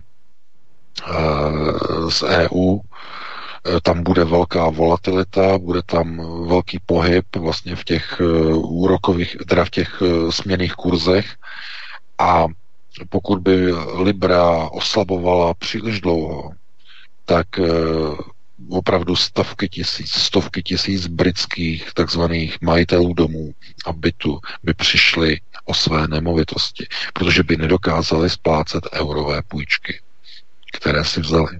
To je poměrně velmi zásadní, protože euro bylo využíváno především kvůli tomu, že tam byla určitá stabilita toho, že libra bude mít vždycky komparativně větší sílu, než bude mít euro. S tím bylo vlastně počítáno celou dobu. No a jenže po Brexitu by se to mohlo obrátit. Ty nůžky by se jakoby převrátily. To znamená, to euro by de facto mělo vyšší sílu, mělo by vyšší hodnotu a e, Velká Británie e, má teď obrovské ekonomické problémy, protože e, odchází banky, mnoho bank, které, které fungovaly v Velké Británii, tak odchází, odcházejí podniky, automobilky odchází, e, bude narůstat nezaměstnanost. A to všechno jenom kvůli tomu, že odchází takzvaně z evropského globalizovaného celku. Takže Británie má jedinou možnost vytvořit nějaký jiný globalizovaný celek s někým, no s kým, ze Spojenými státy, kde Donald Trump prosazuje ochranářská opatření a ochranářská cla. No to asi těžko. Takže kdo zbývá jako partner pro Velkou Británii? No, Čína. A Čína, to je e, hráč, který hraje hru především sám pro sebe. Ten není, Čína není ničím koněm. Ta hraje a sleduje hlavně e, svoje vlastní zájmy. A to platí ve vztahu Čína-Rusko. Ani oni nejsou spojenci, Čína sleduje čistě jenom svoje zájmy. Ta nikdy nebu, nebude ničím spojencem. Stejně jako Spojené státy koneckonců. Ani Spojené státy nejsou ničí spojenci. Oni jsou spojenci jenom sami ze sebou. A ti ostatní se připojují ke Spojeným státům, ale Spojené státy jsou spojenci jenom sami se sebou. Žádné jiné spojence nemají. Takže e, to jsou takové jakoby konotace a přesahy a e, já si opravdu myslím, že e, pokud se na to díváme jako z toho pohledu, e, jestli bychom e, měli jako se na to dívat, že politicky a nebo přenášet de facto některé jakoby teze do budoucna, to znamená vidět uh, určité obrazy a vidět určité obrysy událostí, které by se mohly odehrávat, tak já si myslím, že uh, i mnoho lidí vidí v této situaci, že Brexit je de facto jakousi nebo jakýmsi modelem toho, jak dopadne každá země, která se pokusí takzvaně oddělit z globalizovaného celku. Podívejte se v České republice, jak je společnost již v dnešní době globalizovaná. Úvěry. Vezmeme úvěry, to je asi to nejjednodušší, co bychom mohli vzít, nebo, nebo hypotéky. No tak všechny ty hypotéky jsou u českých občanů poskytovány zahraničním kapitálem. To není český kapitál. Kdyby proběhl Czexit v České republice, všechny hypotéky by byly okamžitě splatné. V okamžiku Czexitu. Protože ty banky, které by se rozhodly, že odejdou, by okamžitě provedly defaulty na všech hypotékách. Jako odvetu za zmaření svých investic. To znamená, e, například pro národní vláda by převzala kontrolu nad bankami, zamezila by vyvádění peněz těch miliard, co jednotlivé banky neustále vyvádí. Ale banka by samozřejmě zablokovala přísun zahraničního kapitálu pro e, další kapitálové investice, ale především by okamžitě e, takzvaně zdefaultovala všechny svoje hypotéky jako odvetu. No a v tom okamžiku by vláda nemohla zasáhnout nijak jinak, než že by provedla znárodnění banky, aby zabránila statisícům defaultů a ztrát majetkům lidí, kteří platí hypotéky. No, tohleto už jednou proběhlo v Argentíně při státním krachu, kde zahraniční banky defaultovaly přes jeden a půl milionu hypoték místním lidem, no a argentinská vláda musela znárodnit tyhle ty banky. No, takže a přišly potom sankce samozřejmě, začala ekonomická válka, Fed uvalil sankce na, na Argentinu a tak dále a tak dále a no, bylo tam několik úmrtí a několik skoků bankéřů z mrakodrapu a tak dále a tak dále. Taky to je klasický, prostě vždycky, vždycky když něco, někoho chtějí odstranit, tak on skočí, skočí z mrakodrapu, no, poté se dostane zlatý padák. Ale to bylo na jinou diskuzi. Zkrátka takzvané, takzvané vyvázání se z globalistického celku je mnohdy proces, který je nezvratný. Ne vyvázání, ale vstup do globalizovaného celku je proces, který je mnohdy nezvratný. Je sice zvratný v tom smyslu, že když půjdete přes mrtvoly, to znamená, takzvaně to prorazíte, pěstí, probijete, tak to jde samozřejmě. Za cenu mezinárodních arbitráží, za, za cenu sankcí mezinárodních, za to, že jste někomu znárodnili banku nebo majetky banky v dané zemi a že banka musela odejít a přišla o investice a tak dále. Ale k tomu chybí jedna věc. A ta důležitá. Vy znáte nějaké politiky, kteří by byli připraveni tyhle ty tvrdé, brutální kroky provést? Jmenujte mi jenom jednoho takového člověka, jednoho politika, který by byl ochotný do toho jít a který by nebyl vázaný svatavou, který by nebyl vázaný žádnou zástěrou ani žádnou jarmulkou. Kolik znáte takových ekonomů, kteří by řekli, my uděláme tvrdý czexit a e, samozřejmě banky budou defaultovat hypotéky českých občanů a my je znárodníme, aby jsme je ochránili. E, kolik takových politiků znáte?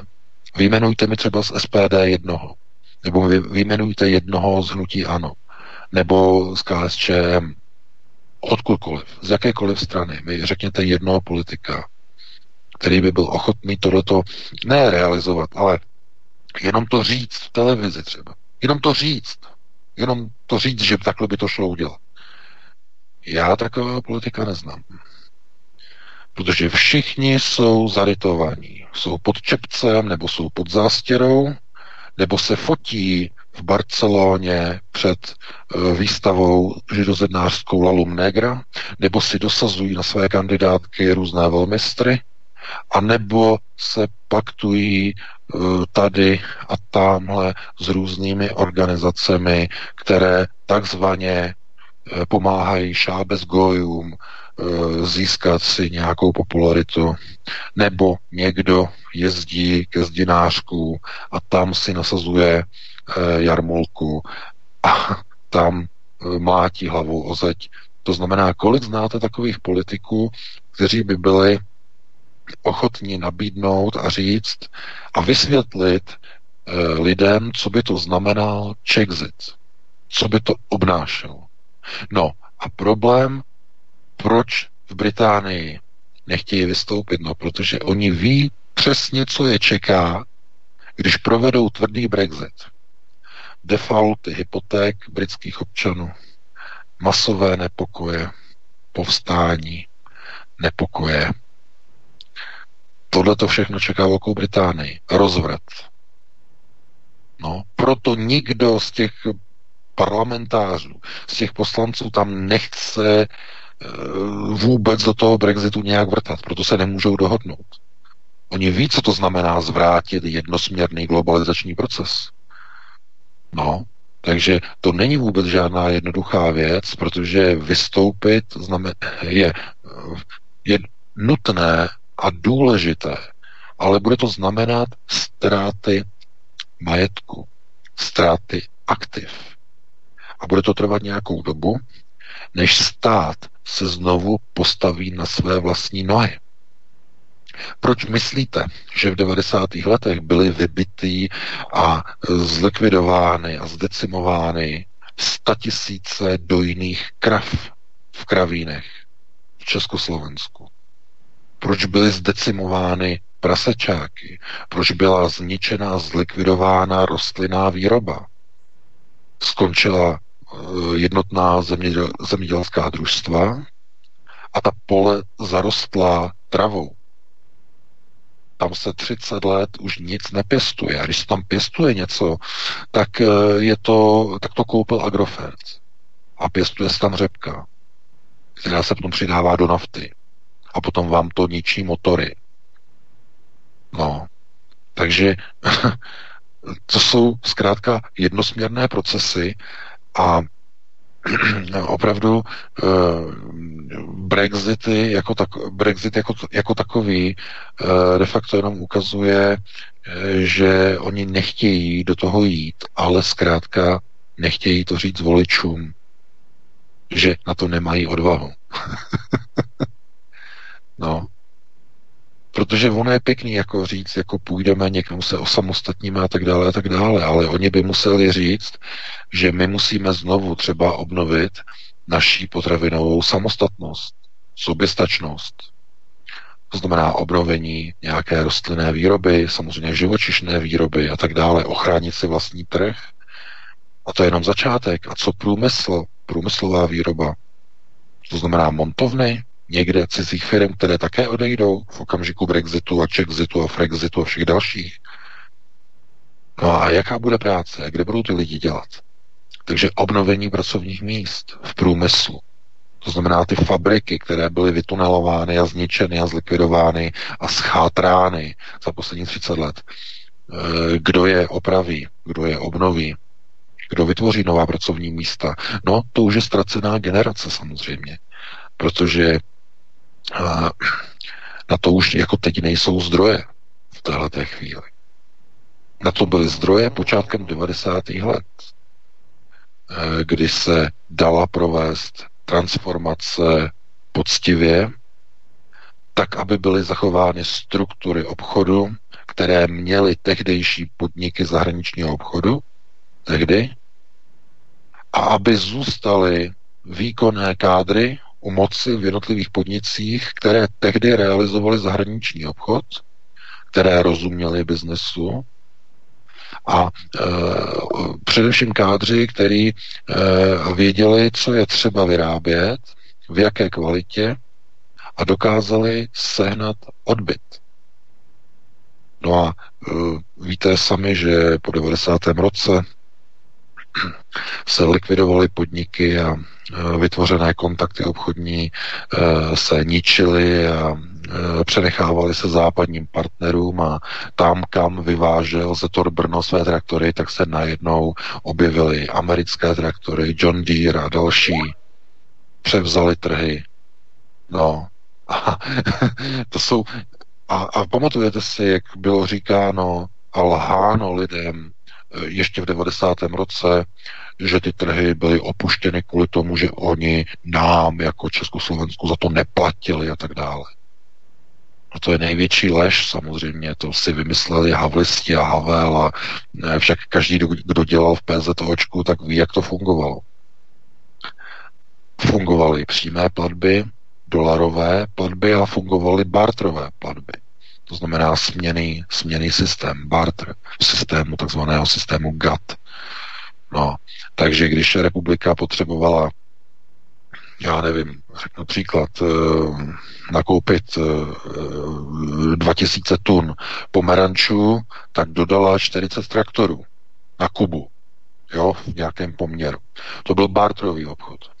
No ale potom samozřejmě byl obchod, který byl přímý, ten byl monetární a ten byl s africkými zeměmi jako Libye, Alžírsko a další, Sýrie samozřejmě, kam se vyvážely celé průmyslové celky, celé továrny. A Kadáfi platil v dolarech, platilo se tvrdou měnou a tam se vyváželo všechno, úplně všechno, za dolary. A všechny tady ty trhy byly po devadesátém roce byly opuštěny pod tou záminkou, že nikdo nám neplatil a tak dále a tak dále. No a v tichosti všechny ty kontakty byly předány zahraničním partnerům, americkým firmám, německým firmám a tak dále. Tam, kde oni se dříve nemohli dostat, tak najednou se tam dostali. Díky Československu a všem těm specialistům, kteří vlastně pomáhali předávat vytvořené obchodní kontakty tehdejších PZOček takzvaným, takzvaným no, nově západním partnerům. Takže to byl zločin na ekonomice a na průmyslu. No a jakmile byly odběratelské vztahy zničeny s těmito zeměmi, to byl plán. Tak k čemu došlo? No podnik už neměl kam vyvážet. A když neměl kam vyvážet, tak co se stalo? Zkrachoval. A za lacino byl koupen a byl rozprodán. Ztratilo hodnotu. Úmyslně tak byly podniky zbaveny svých odbytových trhů v zahraničí, aby následně mohly být podniky lacino koupeny různými dnešními oligarchy. Takhle se to dělalo počátkem devadesátých let. No, a to by bylo na jinou diskuzi, na to nemáme čas. E, pustíme se ještě do dalšího tématu, Vítku, e, jestli teda máš tomu něco, anebo budeme pokračovat. Já bych jenom doplnil V K, protože s tou Velkou Británií tam se v podstatě aktivizovali po tom dvacátého třetího června dva tisíce šestnáct legendárním. Tak tam se aktivizovaly totiž další skupiny, vzpomeňme si na to období po tom referendu o Brexitu. Koordinovaný útok na Libru, tam probíhala hlavní akce, aby se podpořila hrůzná proroctví, kam se bude řídit země, která odmítne se trvat v Evropské unii. Masivní psychologický tlak se tam začalo odehrávat občanskými skupinami. V Británii je to například Avaz, které financují nadace George Sorose, klasika. Ti sbírali petici za vypsání druhého referenda. Za další se využívaly skupiny občanské společnosti, takzvané, to znamená systém neziskový. Vždycky, když je občanská společnost, tak to v překladu znamená neziskovky. v Británii například Sanovas nebo třicet osm degrees, jo, třicet osm stupňů, které prováděly takzvané průzkumy takzvaného pokrokového veřejného mínění nebo progresivního veřejného mínění, aby se ujistili, jaká témata, jaké útoky na Brexit budou nejúčinnější ve společnosti. To je v podstatě klíčová technika, která je vyučovaná ve výcvikových kurzech aktérů barevných revolucí. To vychází z návrhů Gena Sharpa. Gen Sharp a tyto metody a techniky barevných revolucí zdokonalil John Carven, což je liberální globalista, bývalý důstojník britské armády, a on se stal šéfem archivu mírového vzdělávání a výcviku takzvaného. No a další fáze té barevné revoluce byla mobilizace davu naštvaných a zřetelně násilnických protestujících, takzvaných heklerů. Jo, to jsme tady probírali, heklery, to jsou ti hybatelé davu, kteří se vždycky někam postaví s megafonem, do kterého začnou pořvávat a hulákat, a lidé skandují, poslouchají a média samozřejmě natočí a odvysílají, čímž se u veřejnosti vyvolá jakoby dojem, že to chce dav, že to chce hodně lidí. Vždyť jsme přece viděli ty chlápky s megafonem v obklopení desítek lidí. To je taky určitá forma spinu v podstatě, vytvořit divácích dojem masivnosti celé té akce. No a tito hekleři jsou za svoji práci samozřejmě placení a tak dále. No ale George Soros třeba se svými následovníky, slyšíme se, teď mi tady něco vyskočilo, asi ano. Slyšíme se, slyšíme se. Tak se svými následovníky založil v Británii podnik s vlastní špionážní sítí v rámci málo známé charitativní organizace s názvem Hope Not Hate. To je taková britská hate free culture, nebo česká hate free culture. On se to jmenuje Hope Not Hate, naděje ne nenávist. Oni mají vždycky takovou jako patetické názvy, že jo. No a ta v podstatě nemá sídlo na, nebo tam má sídlo na náměstí svatého Jakuba, Saint James Square, přímo v Londýně. No a v lednu dva tisíce osmnáct se George Soros účastnil Světového ekonomického fóra ve švýcarském Davosu. No a v té řeči, kterou on tam měl na tom Světovém ekonomickém fóru, tak tam Soros prohlásil, že by si přál vidět Británii v Evropské unii, nebo aby do ní opět vstoupila. No a na tom fóru dal George Soros jasně najevo, že hodlá podpořit kampaň To nejlepší pro Británii, The Best for Britain. To je další kampaň, která probíhala, která chce zrušit výsledky referenda o Brexitu. No a podle listu The Guardian, myslím, že to psal, nebo Times, a myslím, že Guardian, to psal Guardian, George Soros poskytl od června dva tisíce sedmnáct na tuto kampaň To nejlepší pro Británii, nebo o setrvání Velké Británie vlastně v Evropské unii, čtyři sta tisíc liber, přes jedenáct milionů korun. Jo. A předseda té kampaně Lord Malloch Brown dokonce potvrdil, že jako obdrželi tu částku ze Sorosových nadací. To znamená, že cílem v podstatě bylo vyděsit měkké voliče Brexitu, aby se přehoupla ta matná většina, jak se, aby změnili názor a vytvořil se určitý hybný moment, to momentum, že, jak se říká, pro využití dalšího, dalšího směřování Velké Británie. To znamená, že se mu ten útok v podstatě na ten Brexit daří a má to pro, jako průnik, tak bychom řekli, i do té hluboké politiky vlastně. Nemyslíš, V K, v rámci, v rámci těch politiky, protože samozřejmě společnost působí velmi, ať se to třeba nezdá, oni se zdají, že jsou jaksi v nějakém skleníku, že oni udávají to tempo politici, ale v podstatě i ten tlak společnosti může vytvořit docela na politiky takový tlak v rámci toho Brexitu, odložení Brexitu, nebo úplné zrušení, nebo znova referenda a tak dále a tak dále. No tak hlavní problém byl v tom, že ten Brexit nebyl udělaný okamžitě nebo v blízkých měsících po jeho schválení nebo odhlasování v roce dva tisíce šestnáct. Já jsem tehdy varoval ještě na minulém rádiu hned vlastně v ten den nebo několik dní potom, když jsme měli vysílání, tak jsem říkal, že do faktického vystoupení E U, teda faktického vystoupení Velké Británie z E U je ještě hodně daleko. A abychom se ještě nedivili, že za tu dobu se ještě něco změní a Brexit, vůbec žádný Brexit nebude. Jsem předtím varoval tehdy a je to logické, jestliže máte proces, který trvá tři roky, tak se změní spousta věcí. A ty tři roky způsobí jednu věc, nestabilitu a nejistotu. A nejistota indukuje pocit obav a pocit nedůvěry. To znamená, e, ti lidé nemají důvěru v samostatnost, ti lidé nemají důvěru v tom, že Brexit něco vyřeší, naopak. Tohle to se přenáší do bankovního sektoru, průmyslového sektoru, e, odcházejí automobilky, banky odchází, odcházejí různé servisní služby, které stěhují své podniky do takzvané kontinentální Evropy, opouštějí britské ostrovy. No a hm, samozřejmě, že Britové tohleto vnímají. Vnímají situaci, když jim hrozí, že se jim zvednou e, životní náklady, že se e, zvednou především ceny potravin. To, je, to, jsou, to jsou základní věci. Takže e, ta podpora toho Brexitu samozřejmě s průběhem času musela zákonitě klesat. A mě jenom překvapuje, že oni to nevěděli, nebo oni myšleno jako vláda Theresy Mayové. Nebo si mysleli, že všechno bude jakoby pořád all right a e, všechno jako zůstane při starém, ale to je přece hloupost. Jakmile to prošlo, tak měli do několika měsíců, když to bylo v červnu, tak řekněme do konce roku dva tisíce šestnáct, nejpozději. Jo, k třicátému prvnímu prosinci dva tisíce šestnáct měli odejít. A oni čekali mezi tím. čekali a čekali a čekali a e, dali nějaký termín až za tři roky a tak dále a tak dále. Oni přece museli vědět, že ta vyjednávání s Evropskou unií nebudou vůbec jednoduchá, že ta nebude mít důvod to Británii nějak ulehčovat.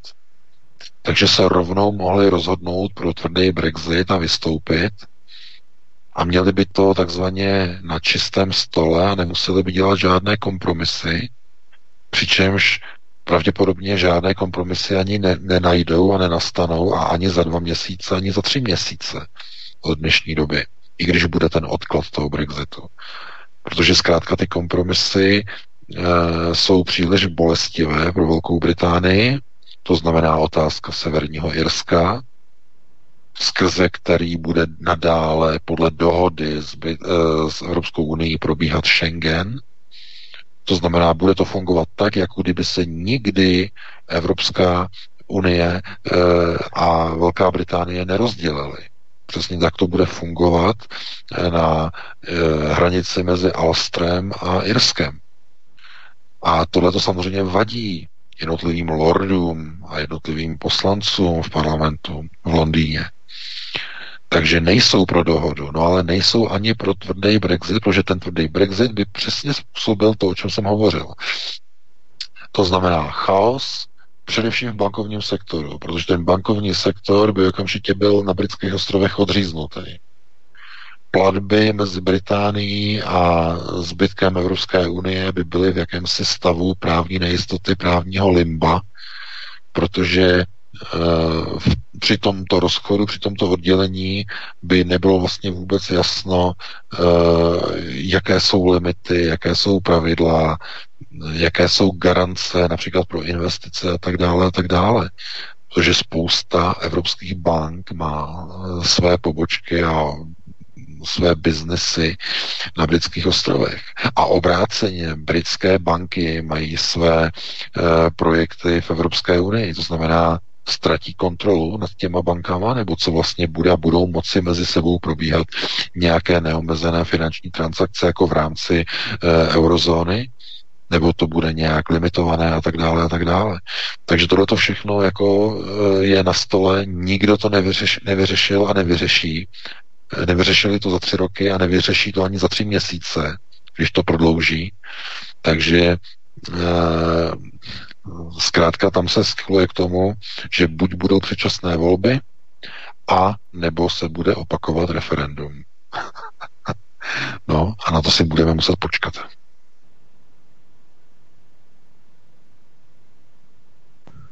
Tak, V K, slyšíme se? No, ano, slyšíme se. Já čekám, jako co ty na to, co na, co na to řekneš. Já jsem, teď mě to bohužel ke konci začalo vypadávat, jo? Doufám, že do rádia to bylo slyšet v pořádku, ale nevím, jestli jsi mě něco zeptal nebo ne na konci, asi no, tak poslední tak půl minuty. Je, je, je to už stejně, je to, je, to, je to irrelevantní, protože už je stejně dvacet jedna hodin, eh, takže dáme si, dáme si jednu písničku, jestli tam Martin najde nějakou pětiminutovou nebo takhle podobně, jo, jo. A my jsme se potom pustili do telefonických interakcí. Dobře, tak fajn. Tak jo, jdeme na to šest minut. Tak, tak, tak, posloucháte Svobodný vysílač a počkat, tady už drnčí telefon, takže to je úplně divný. Já se zeptám, jestli pánové jsou na příjmu, jestli nás slyší. Ano, já bych tady měl být slyšen. Jsi slyšet? To dobře. Jo, dobrý. V K také. Tak, máme hned první hovor, tak jdem na něj. Jdeme na něj, posluchači už ví telefonní číslo. To asi ho koukám, že ví. Tak jdem na to. Svobodný vysílač, dobrý večer. Dobrý večer, tady Tomáš. Um, Mám takový postřeh, chtěl jsem se V K zeptat, jestli nějak vnímal postavu Jaromíra Novotného, to je pán, který je označovaný jako architekt našeho vstupu do NATO. Já jsem teďka zaznamenal s ním několik takových zajímavých rozhovorů, které dělal pro web Kupředu do minulosti, anebo ještě se to dá najít pod jiným názvem Svobodné univerzum na YouTube. A bylo vlastně, on teďka je v důchodu vlastně ten pán a docela se rozpovídal.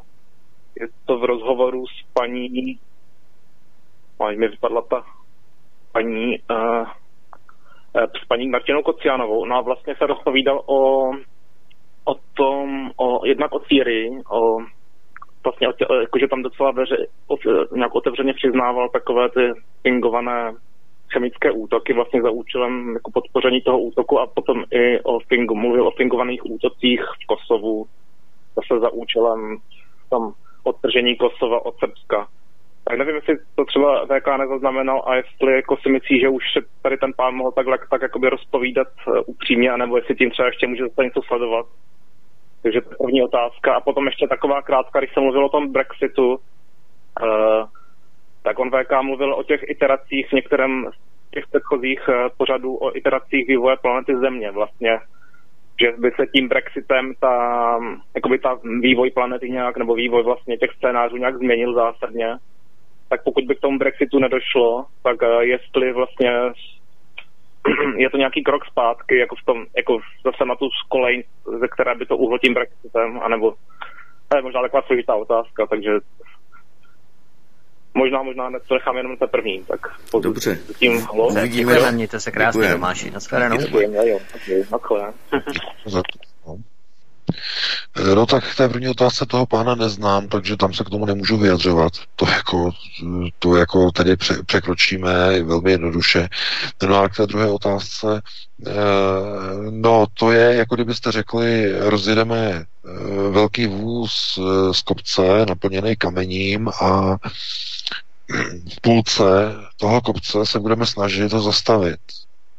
Možná se nám to podaří, když třeba, já nevím, strčíme třeba, já nevím, nějaký velký klacek do, do těch kol, jo, do těch loukoťových a ten vůz se převrhne. Tak tím zabráníme tomu, že ten vůz dojede dolů. Jenže tím nevrátíte proces na, na, na, na začátek startu. Už jenom tím, že ten vůz byl rozjet, tak jste změnili budoucnost, změnili jste procesy. Ti politici, kteří přišli e, vlivem Brexitu k moci do jednotlivých struktur, tak e, by se tam nedostali, kdyby Brexit nebyl. A naopak, tím, že Brexit prošel, tak z politiky odešlo mnoho lidí. Odešel e, James Cameron po odsouhlasení Brexitu. E, odešlo spou- odešla spousta politiků. Boris Johnson odešel. Tady by nikdy neodešel, kdyby ty procesy probíhaly jinak. To znamená, vidíte, že ten proces Brexitu ještě není dokončen, ale už došlo ke změně velmi důležitých postav, potřebných a důležitých pro světové události, které se tím způsobem a důvodem budou nyní ubírat úplně jiným směrem, než kdyby ty osoby tam zůstaly. Kdyby zůstal ve vládě Mayové Boris Johnson, tak by to znamenalo, že by reálně přicházela do úvahy varianta o tvrdém Brexitu. Nikdy by žádná dohoda nebyla. Tím by došlo vlastně k nějaký, k startování úplně jiných procesů, které by měly dramatické důsledky pro britské občany, ale pro celý svět, pro bezpečnostní politiku a tak dále. No ale on odešel, on tam už není. Takže ty procesy se budou odehrávat jinak a ta iterace, jedna z těch verzí budoucnosti, se bude odehrávat jinak. To znamená, to nejde vrátit. To nejde vrátit zpátky. Ta iterace byla zahájená a ta se vyvíjí nějakým způsobem, který má jednotlivé body, jednotlivé nody, takzvané uzly, které potom rozhodují v dlouhodobých horizontech. A jsou to někdy drobnosti, ty nody, ty uzly. Třeba, že někdo z někoho potká, tak tím změní běh události. Jenom tím, že někoho potká. Kdyby ho nepotkal, tak nedojde například k některým dalším rozhodnutím, které proběhnou za půl roku nebo za tři, tři čtvrtě roku, které mají velmi e, zásadní dopady například na světovou bezpečnost, na světovou politiku. Takže e, já bych jenom řekl k tomuto, nebo bych to uzavřel, e, že to nejde jako zvrátit. To nejde zvrátit. Zkrátka ty procesy odsouhlasením a odhlasováním Brexitu byly spuštěny a ten iterační proces je, je, je v průběhu, je v běhu a nedá se zastavit. Lze ho zase nějak moderovat, jenom moderovat, to znamená moderace toho procesu, který běží nějak. Ale byl spuštěn a e, to, jak to mělo dopadnout jinak, nebo mělo se to odehrávat jinak, tak e, do toho výchozího bodu už se zkrátka nejde dostat. To je zajímavé, já jenom velmi ve zkratce, Martine, vem zatím telefon, ale jenom velmi ve zkratce, jak si V K nastínil tu situaci, kdy nikdo nikoho potká a změní se tím běh událostí, tak jsem si vybavil právě knížku, ono to bylo i sfilmované, to je spíš komedie, ale knížka je velmi skvěle napsaná v rámci určitých časových smyček a takzvaných alternativních dějových linií, které se potom odehrávají, když se změní třeba jenom něco v rámci minulosti. Totiž ten člověk vymyslel Vymyslel, tam byl dog, že jo? Ten vymyslel stroj, který se vrátil do budoucnosti a on se v Marty v podstatě o dvacet let dříve vyskytl v situaci, kdy se nachomítl k seznámení jeho rodičů. A on tam vytvořil takovou situaci, že k tomu seznámení jeho rodičů nedošlo a tím pádem se ta dějová linie začala odchylovat vlastně od té reálné, kdy vlastně on vůbec se mohl narodit. A v podstatě tam byli, oni byli sourozenci, byli, byla fotka, byli tam tři lidé a postupně ti jeho sourozenci mizeli. Nejdřív nohy, potom trup a tak dále. Tím více, čím více se ta dějová linie odchylovala od té původní, která měla být, kdy se ti rodiče jeho měli seznámit. A on v podstatě přispěl k tomu, že ti rodiče se neseznámili a on v podstatě měl zmizet, protože on se neměl narodit. Prostě všechno se úplně změní. Jo, on potom samozřejmě vykonával ty aktivity, které směrovaly k tomu, aby si ty rodiče seznámili a tak dále. Dali potom dohromady. Bylo to takové trošku jako, jako taková komedie, ale úplně úžasně tam bylo vytvořené vlastně ta dějová linie, že když nikam jdete, v minulosti špatně se nadechneš, někde v kině nebo sedneš, zasedneš někomu místo, tam původně měli sednout dva, kteří se měli seznámit a měli třeba splodit potomka a ten se stane americkým prezidentem například. A tím jenom, že zasedneš místo a koupíš si lístek do kina v minulosti a zasedneš to místo, oni se neseznámí a prostě úplně se to všechno změní, jo.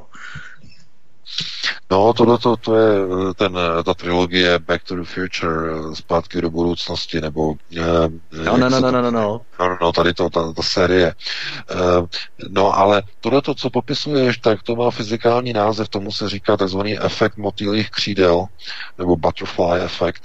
A de facto to je teorie, která říká, že i něco tak drobného, nepatrného, jako je mávnutí křídly motýla, může na dlouhou trasu, na dlouhý časový úsek milionů let změnit průběh a vývoj celé civilizace, jednotlivých živočišných druhů a tak dále a tak dále.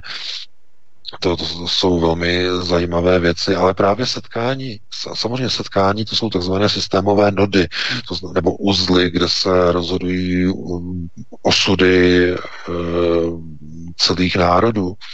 Mimochodem, jenom taková drobnost, Adolf Hitler se dostal k moci jenom díky jedné jediné události v bitvě u Verdunu.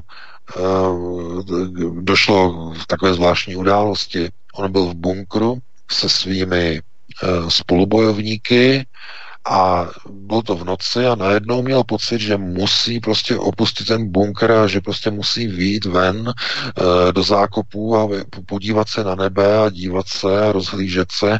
No a když on vyšel z toho bunkru tak, e, a odešel nějakých dvacet metrů, tak na ten bunkr dopadla minometná střela a zabila v bunkru úplně všechny. On se na to podíval a on řekl, tohleto je boží prozřetelnost. Tohleto je znamení, že já mám nějaký úkol a mě chrání přímo Bůh, protože jinak by mě nechal v tom bunkru. On byl fatalista, Adolf Hitler, a on věřil v takzvaná znamení, protože i o znameních se hovoří v, Bibli, v Bibli, sledujte znamení, tím já vám dávám, jak vám promlouvám skrze znamení a musíte se dívat na znamení celý život, když vám dávám znamení a tak dále, tak dále, lidé, lidé nevidí, přelíží znamení a tak dále, a tak dále. Takže on tady tomu uh, velmi věřil a uh, zkrátka uh, tohle to rozhodlo o tom, že se e, jako začne věnovat zkrátka věcem, které přesahují, nebo tehdy přesahovaly jeho zájmy a začal se věnovat politice a e, sami víme potom, e, jakým způsobem vyrostl do jakého politika, ale zkrátka jednoduchá událost, nebo ne jednoduchá, ale poměrně důležitá událost, že zkrátka se zvedl a někam odešel o několik metrů dál.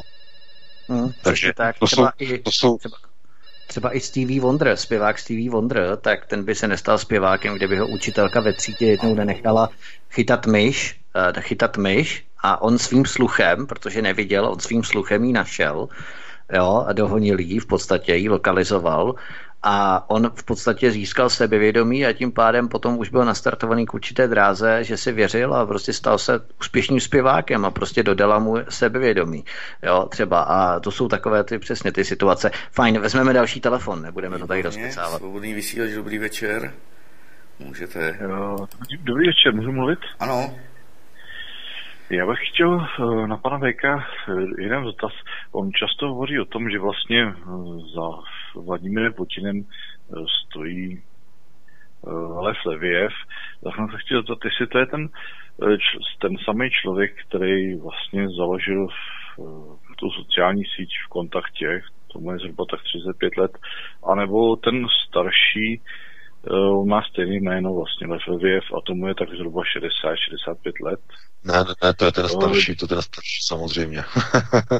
To je ten starší, ten rozhoduje procesy v Rusku, jo. To nemá nic, žádnou sociální sítí společného, to je asi shoda jmen.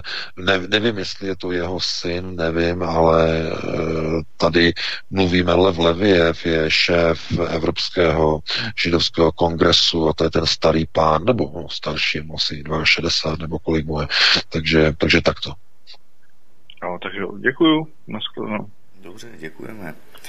Tak, mezi tím nám tady dva lidé nevydrželi, ale já se vsadím, že neuběhne pár sekund a hned, hned bude další hovor, pokud by to někdo nevěděl, sedm set dvacet, sedm set třicet devět, čtyři sta devadesát dva Studio Kadaň. A samozřejmě já se ještě pánům zeptám, vidíte ten chat, když já tam tedy dnes píši, když minule s tím byly nějaké problémy na Skypeu? No, tak já musíš to sledovat. Já tady mám ještě jasný, x oken jasný. Otevřených, takže... Mně tady, tady, tady nic nevyskakuje, abych to viděl. Jo, ne... tak, a píšeš to, Martine, do toho společného chatu? Mm. Tak to tam, kde, tam, kde spolu mluvíme, tak tam by to, tam by no. to mělo být i... Hele, telefon, tady jdeme na to. Beru, svobodný vysílač, dobrý večer. Daniel z Prahy, moc vás zdravím, pana V K Vítka a vás, Martine. Měl bych dotaz na pana, v, na pana V K, mohu? Ano, ano, pokládejte. Tak super, já vás teda ještě jednou zdravím, pánové, si pozdravíte posluchače a ono to souvisí s článkem na Aeronetu ohledně pana Junckera, že komunikuje s jinými entitami přes archu úmluvy. A minulý víkend na Svobodném vysílači v sobotu pan Uvarov říkal, že archa úmluvy nějakých šedesát let se vrátila zpátky k původním majitelům, že poslední majitelé na této planetě ji měli nacisté. Tak kde je teda že pan Obarov je všechno známý ohledně pyramid a vůbec, vůbec těch technologií starých, tak uh, jestli by s tomu pan V K mohl, mohl nějakým stylem vyjádřit. Dobře. Budu poslouchat. Díky. Děkuji. No, no. Díky. No, já děkuji za dotaz, ale tohleto asi je jakési trošku nepochopení toho, o čem jsem hovořil. To nejsou žádná historická zařízení nebo nějaké jedno historické zařízení. To jsou moderní, hypermoderní, velice pokročilá technologická zařízení, která nejsou v jednom kusu. Jsou to desítky a desítky kusů, které jsou k dispozici světovým řídícím elitám. Jestli tento zmíněný pán hovoří o nějaké takzvané biblické arše úmluvy, tak to je trochu něco jiného. Ale může to technologicky vycházet ze stejného zdroje. Jo, stejný zdroj, úplně stejný zdroj.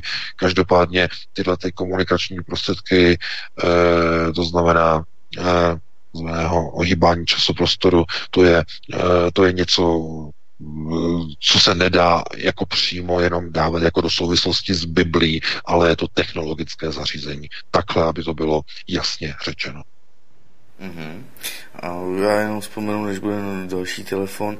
V Saudské Arábii se něco stalo u té, byly tam nějaké ty výboje, pak se tam zřítil před dvěma nebo kolika lety to bylo, se tam zřítil nějaký ten jeřáb, pár lidí to tam zabilo, byly tam nějaké energetické výboje, pak údajně tam měla snad doplout nějaká ruská válečná flotila a měla to snad odvízt někam směr Aust. Antarktida, ale Bůh ví, jak to všechno je, tady to jsou nepodložené zprávy a opravdu nevím. Tak, jdeme na to. Svobodný vysílač, dobrý večer. Dobrý večer, posluchačka Hana, můžu mít dotaz? Ano. Chtěla jsem se opět zeptat na pana prezidenta. Nějak teda poslední dobou teda mě hodně teda leží v hlavě, už minulý týden jsem se ptala uh, vlastně na jeho názory, nebo na ten rozhovor, který měl teda v televizi Barandov. Včera pan prezident opět prohlásil, že vlastně teda pan prezident je ve Venezuele, že to je úplný blázen, blázen, blázen, několikrát nám to zopakoval. Pak když se člověk uvědomí, že vlastně není to až tolik let, co se vymezil teda vůči Č S S D, a dneska vlastně on úplně adoruje tuhletu stranu a veřejně dokonce dneska prohlásil, že se pro evropské volby, že on teda bude volit samozřejmě zástupce Č S S D.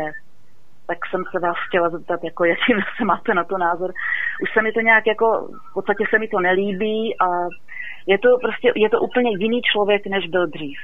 Děkuju, nashledanou. Dobře, děkujeme. Zajímavý dotaz, děkujeme za něj, děkujeme. No, děkujeme, no samozřejmě, děkujeme za dotaz, ale já jsem to už vlastně psal tady v tom článku, v tom posledním, že eh, Miloš Zeman už nepotřebuje eh, si udržovat voličskou základnu, nepotřebuje tedy říkat věci, které jsou žádoucí a může se projevovat tak, jaký skutečně je, protože už o nic neusiluje. No a z toho potom vyplývají různé zvláštní postoje, které jakoby nedávají smysl vzhledem ke konzistenci jeho postojů v minulosti. Jo, protože on už o nic neusiluje. On teď může zkrátka být takový, jaký opravdu je.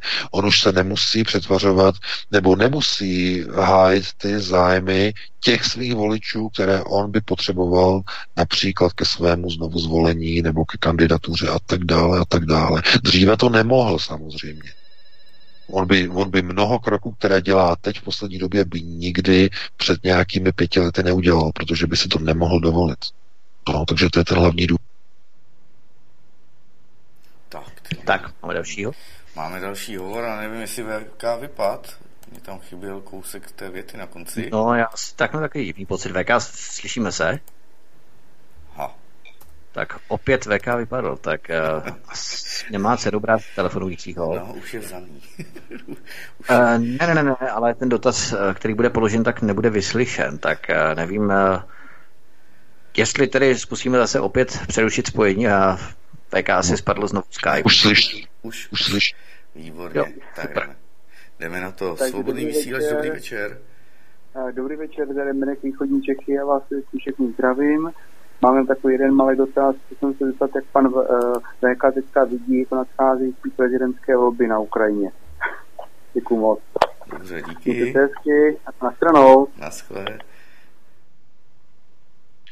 No, tak na Ukrajině, tam jsou teď velké demonstrace proti Porošenkovi. E, jak to tam dopadne, ono to ani není vůbec ani vlastně důležité, protože kdokoliv tam vyhraje, tak je, to, jsou to koně e, amerických neokonů. E, tam by mohli být zvoleni různí kandidáti a e, zase opět je to hra na voliče, protože Ukrajinci zkrátka budou vystaveni stejným procesům jako voliči v České republice, jako v zemích vé čtyři. To znamená snaha připojení eh, Ukrajiny k projektu eh, amerického nasunování zbraní na ruské hranice. A jim je úplně jedno, jestli to bude Tymošenková, nebo to bude Porošenko, nebo to bude někdo úplně jiný. Jim je to úplně jedno. Důležité je, že to budou vždycky jejich kandidáti, kteří jim sionistům, potažmo americkým neokonům půjdou na ruku. To je pro ně to nejdůležitější a nejzásadnější. Znovu, tady se opět ukazuje, jak lidé hledají figury. Jo, ale nejde o figury, jde o ty, kteří stojí za nimi, kdo je ovládají. No a když se podíváte, kdo ovládá Tymošenkou, kdo ovládá Porošenka, to jsou jedni a titíž neokoni.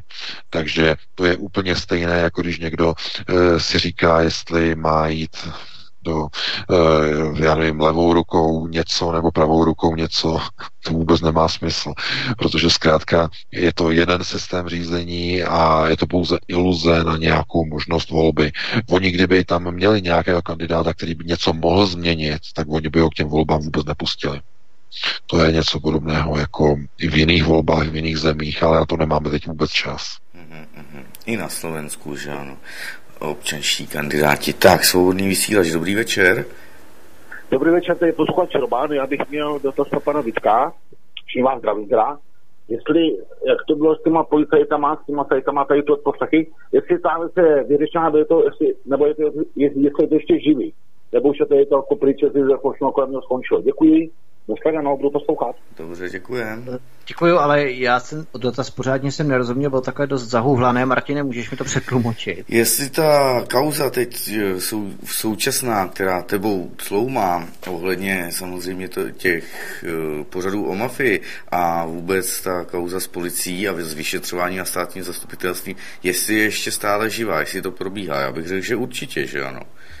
Ano, samozřejmě to má reminiscence do současnosti a ty struktury tady pořád nějakým způsobem fungují a prodůstají dále, ale já bych chtěl upozornit a jak si okomentovat, respektive, jak bych to řekl, uvést na pravou míru věci, kdy my samozřejmě budeme monitorovat a budeme zveřejňovat jakékoliv útoky na svobodný vysílači na mou osobu, ale teď mohu kategoricky prohlásit tady živě do vysílání, že s podobným, já už jsem to napsal kolegům předtím, aby se samozřejmě tady do rádia neskazoval něco přes médium, jak říkají politici, že nebudou si navzájem skazovat přes média, tak samozřejmě jsem to prokonzultoval, respektive napsal jsem to i kolegům, jak Michalovi, tak Petrovi, takže s těmito pořady budu muset končit, protože přece jenom Uh, mí blízcí, rodina uh, jsou důležitější uh, než uh, tyto, tyto kauzy.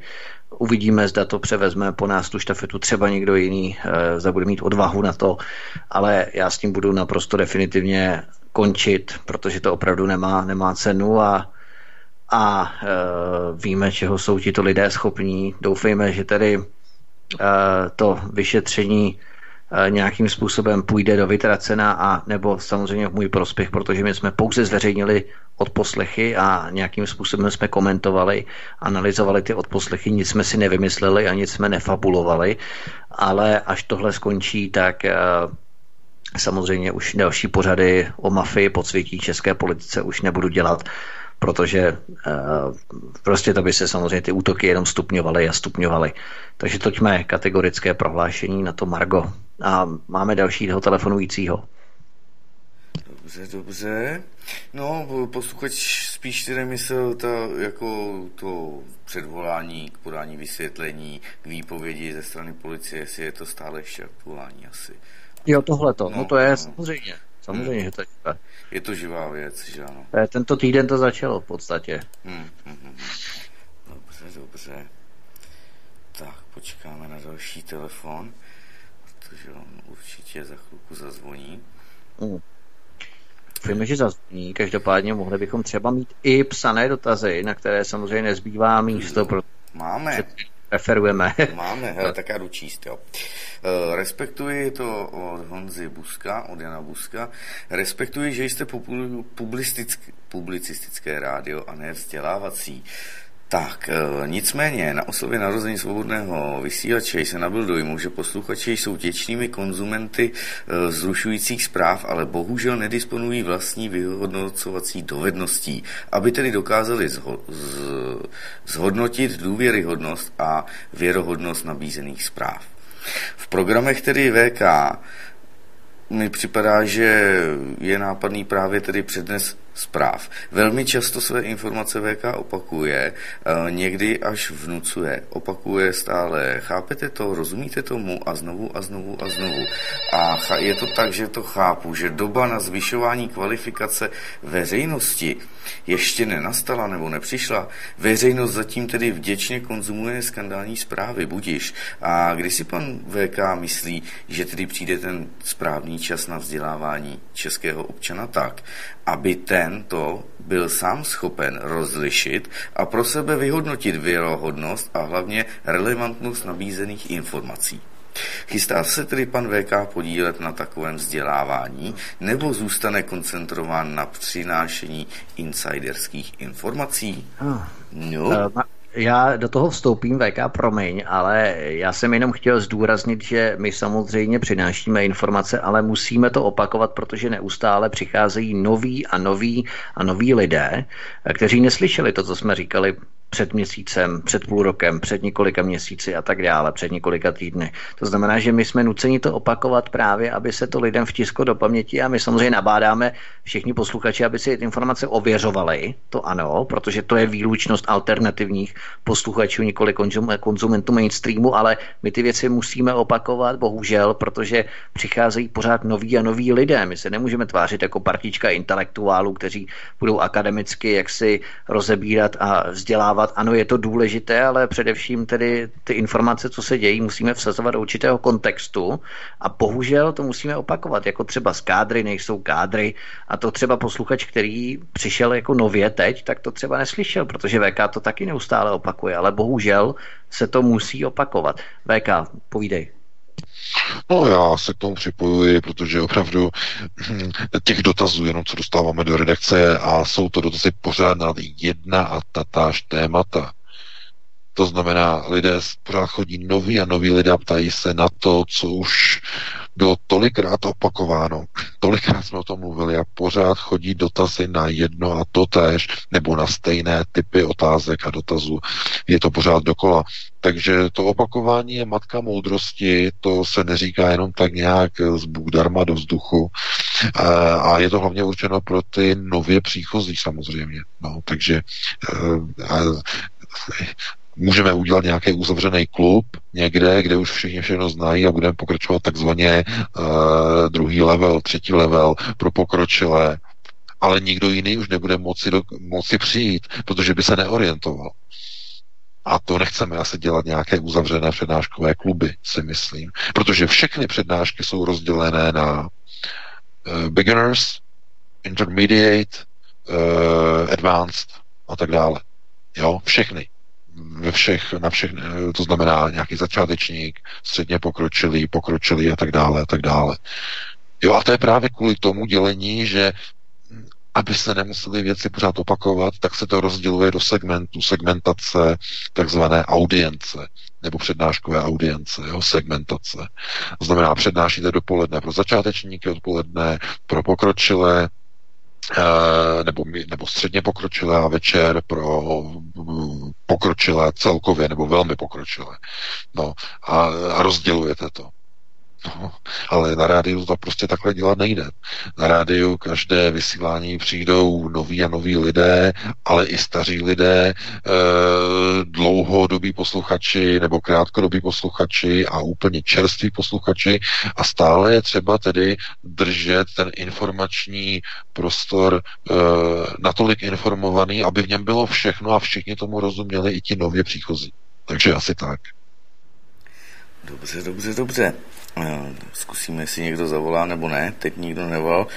Co si myslíte o na tu rozsadu ohledně S P D? Hele, a už. Tak, Svobodný vysílač Česmíre, zdravím. Taky zdravím. Já bych... Dobrý. Můžeš. Haló. Tak, jsi mě vypadl? Ne. Česmíre? No, jsem tam, já jenom čekám. Říkám, můžeš?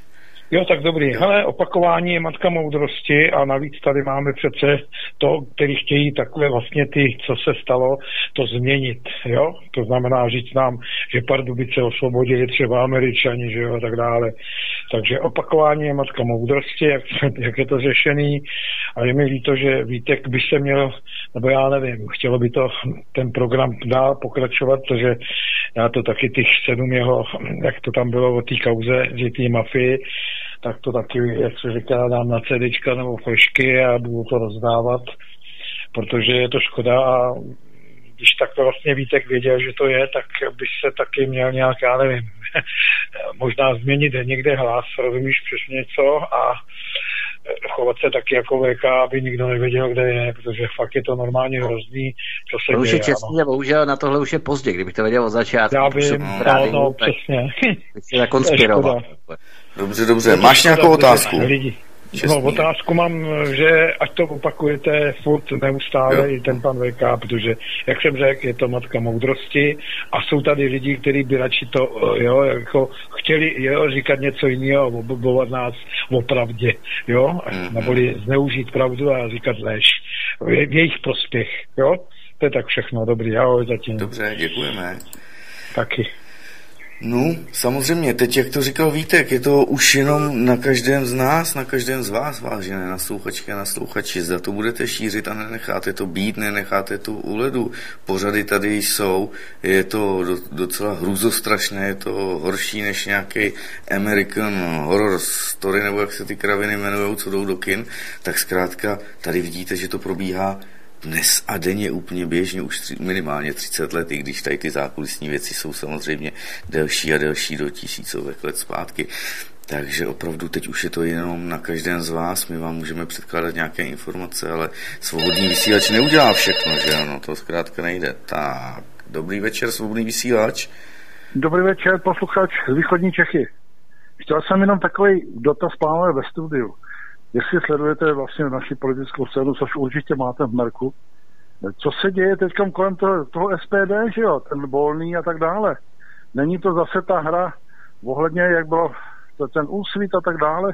Mohl by pan V K nebo by někteří k tomu třeba zaujmout nějaké stanovisko? Mm-hmm. Protože kolikrát se mluví o těch, jak pan V K mluví o těch, chybí nám tady figury, které by prostě trošku nějak táhly tu politiku, že jo, protože a tam většině jako člověk sleduje, že na toho Tomia jsou pořád útoky, že jo, nějaké ataky a tak dále. Takže jenom jsem chtěl taky jako dotaz a budu poslouchat. Vaše názory, děkuju. Dobře, děkujeme. Naschledanou. Díky, naschle. No, pánové, to je na vás. Léka, léka, to pořád tak povídej. No, zase v S P D. V S P D to bychom šli strašně do hloubky, jako jo. A zase bychom rozbourali prostě zámky milionům lidí, no tak ne milionům, ale to ne, ale mnoha lidem. A no, kauza pana Volného, no ta hádka, ta roztržka, kterou on měl ve sněmovně s panem, no, Dolinkem, dolinkem. dolinkem, dolinkem, ano, ano.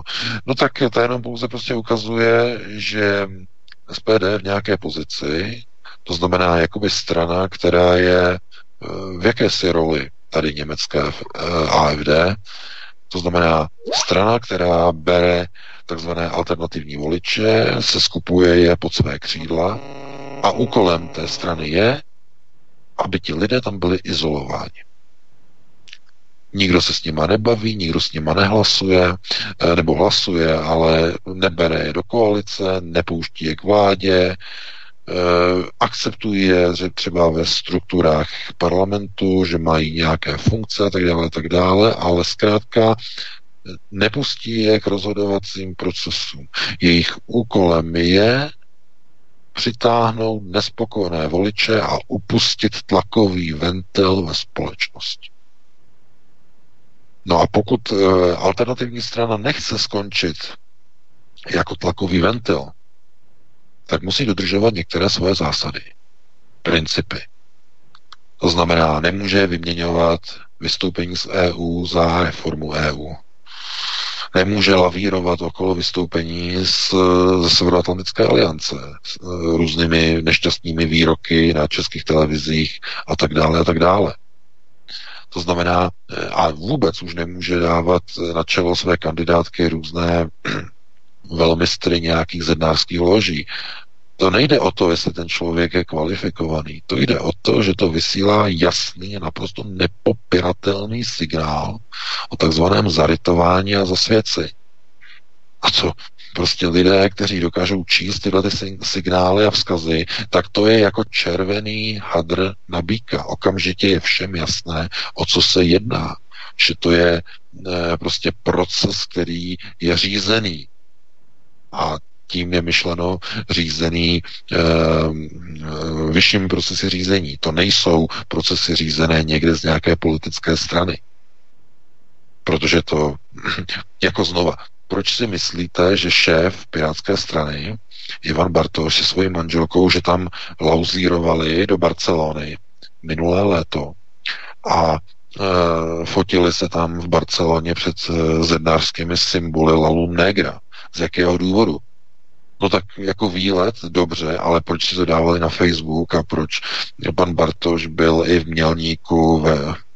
Byl to, myslím, Mělník, anebo to byl Děčín, si to pořád nepamatuju, v muzeu svobodných zednářů a tam prostě rozpravoval prostě s tím správcem toho muzea a tak dále, tak dále. Jsou, jsou tam fotografie v tom článku. E, takže on se o to zajímá. To není tak, jako tak on byl, byl v Barceloně, byl tady v tom muzeu, on se o to zajímá, byl tam i s manželkou mimochodem v té Barceloně. A ty znaky tam ukazovaly na těch rukách a tak dále a tak dále. Takže chápete? A, jako, a proč? A proč? Jako, co, co s tím mají uh, Piráti společného? A jejich šéf? Co s tím má společného? No a proč si někdo dává do čela prostě bývalého velmistra? No a proč premiér jede někam k nějaké zdi a e, navléká si nějaké čepičky a tam provádí ritu, rituály u zdinářků a e, tam kloní tu hlavu a dává ruku na tu zeď a tak dále, tak dále znamená provádí ty rituály. Proč to dělá? No, to je jasný, protože jsou to rituály. Jsou zasvěcování v rituálech. A to je strašně nebezpečný, protože rituály e, jsou okultní praktiky. No a okultní praktiky provozují vyšší procesy řízení. Oni vědí, co to, čím je toho, nebo co je tím dosahováno, s kým je komunikováno skrze ty rituály a tak dále. Takže e, to jako si nemyslete, že oni jsou nějak naivní. Nebo to, že on se třeba tomu šklebí, Andrej Babiš, tady to a tak dále, tak dále, že on neví, o co se jedná. On se třeba nešklebí tomu rituálu, ale těm voličům si říká, to jsou takový debilové. Protože tam u té zdi, když on podepíše tu knihu, velkou knihu žalmu, tak tam už on je vážnej u té zdi. Tam už se nešklebí. Když tam stojí v tom rohu, to si všimněte, tak v tom rohu už se nešklebí. Tam už ne. Tam už prostě je vážné a tohleto. Tam už je to něco jiného, když on tam dal ten svůj podpis do té knihy. To, je, to jsou všechno takové drobnosti, detaily, kterých se, musí, kterých se musíte všímat. Takže dokud ne, nepodepsal, tak se šklebil, šklebil, šklebil. Jakmile podepsal, tak už bylo všechno vážné. No a jarmulku si nechal, tu si vezmu. Říkal, tu si vezmu a dal si do kapsy. No a tím je to dáno. Tím je to dané všechno. Kompletně. Já doufám, že se lidé nedočkají některých dalších věcí, které potom z toho vyplývají, protože kauzy jako Pizzagate a další, to by asi veřejnost asi vůbec nestrávila, to by, to by nesnesla, ale bohužel tady ty, tady ty okultní společnosti a různé rituály jsou velice nebezpečné a lidi, kteří se tam nacházejí, to je hlavně na těch vysokých stupních, ti prošli takovými zasvěc- zasvěcovacími rituály, že o těch radši ani nebudeme hovořit a půjdeme dál k dalšímu dotazu, pokud máme teda. Jistě, jistě, ty tady chodí SMSky, koukám, že lidé nevolají, SMSkují mi, tak třeba z info pro posluchače ministr Vojtěch ke kádr Leadership Aspen Institutu. V životopisu to nemá, ale na webu Aspenu lze to dohledat, pan Miloš píše. No, Aspen Institut, to si tady měl, Vítku, myslím ty, že ano, nastudováno a kompletní rozbory, kdo tam, co tam všechno. Ano, Jiře, ano, ano, americké think-tanky a instituty, to je přesně ano, Adam Vojtěch, jo, jo. Takže určitě to je v hovorech Uplklá Bosnice, se to dá nalézt v tom, že ano, v archivu, počítám. Já myslím, že jsem na našich stránkách, dokonce na Facebooku v rámci Svobodného vysílače uveřejňoval komplet díly v rámci think tanku a institutů, ale zveřejníme to tam třeba i někdy dále, to, to není problém, ale ano, tam, tam je spousta lidí, včetně Hamáčka a tak dále a tak dále. Jo, dobře, tak další telefon. Tak, Svobodný vysílač, dobrý večer. Halo, halo. Ano, můžeme, posloucháme. Jo, zdravím, tak já právě užiju, že nikdo nevolá, a ještě jsem se jednou ozval, tady zase Tomáš, já s tím panem Jaromírem Novotným si nedal pokoj. Já jsem totiž koukal, že dneska mu ještě vyšel další článek a vlastně tam, jako vzhledem k tomu, že to je vlastně nějaký ten bývalý strůjce na Česku do NATO, tak se docela jako hezky staví na tu ruskou stranu v současné době, že vlastně jakoby i přiznává, jakože to připojení Ukrajiny k Rusku bylo jako ústavním činem, nebo jakože tam jakoby to vidí jakoby ústavní. Dokonce tam i kritizoval takový ten pohled toho západu na tu kauzu s Novičokem, takže mi to přišlo i jako takový podmětná věc třeba pro článek, nebo jakoby pro takové jako konstatování, jakože když už i architekt našeho vstupu do NATO to teďka vidí takhle jako v důchodu, že si může takhle otevřít pusu, tak jen jsem to chtěl takhle jakoby ještě dotáhnout, protože to jsem pak zapomněl zmínit, že vlastně ten, ten, ten poslední článek totiž od něho zatím zaznamenal tam písemně, ještě jsem to jakoby neslyšel ten rozhovor, jako, takže jsem to nezmínil, to je možná jako největší pecka, no, co to takhle teďka vypustil. Takže je to Jaromír Novotný a dá se to nějak dohledat. Dobře. A Svobodné univerzum, tedy a zpátky do minulosti. Svobodné univerzum, anebo mm. kupředu do minulosti. Oni mají na YouTube, je to tak, Svobodné univerzum a tak, takže takhle. Dobrý. Dobře. Aha, jo, děkujeme, pěkný večer. Díky. Tak V K, máš k tomu něco?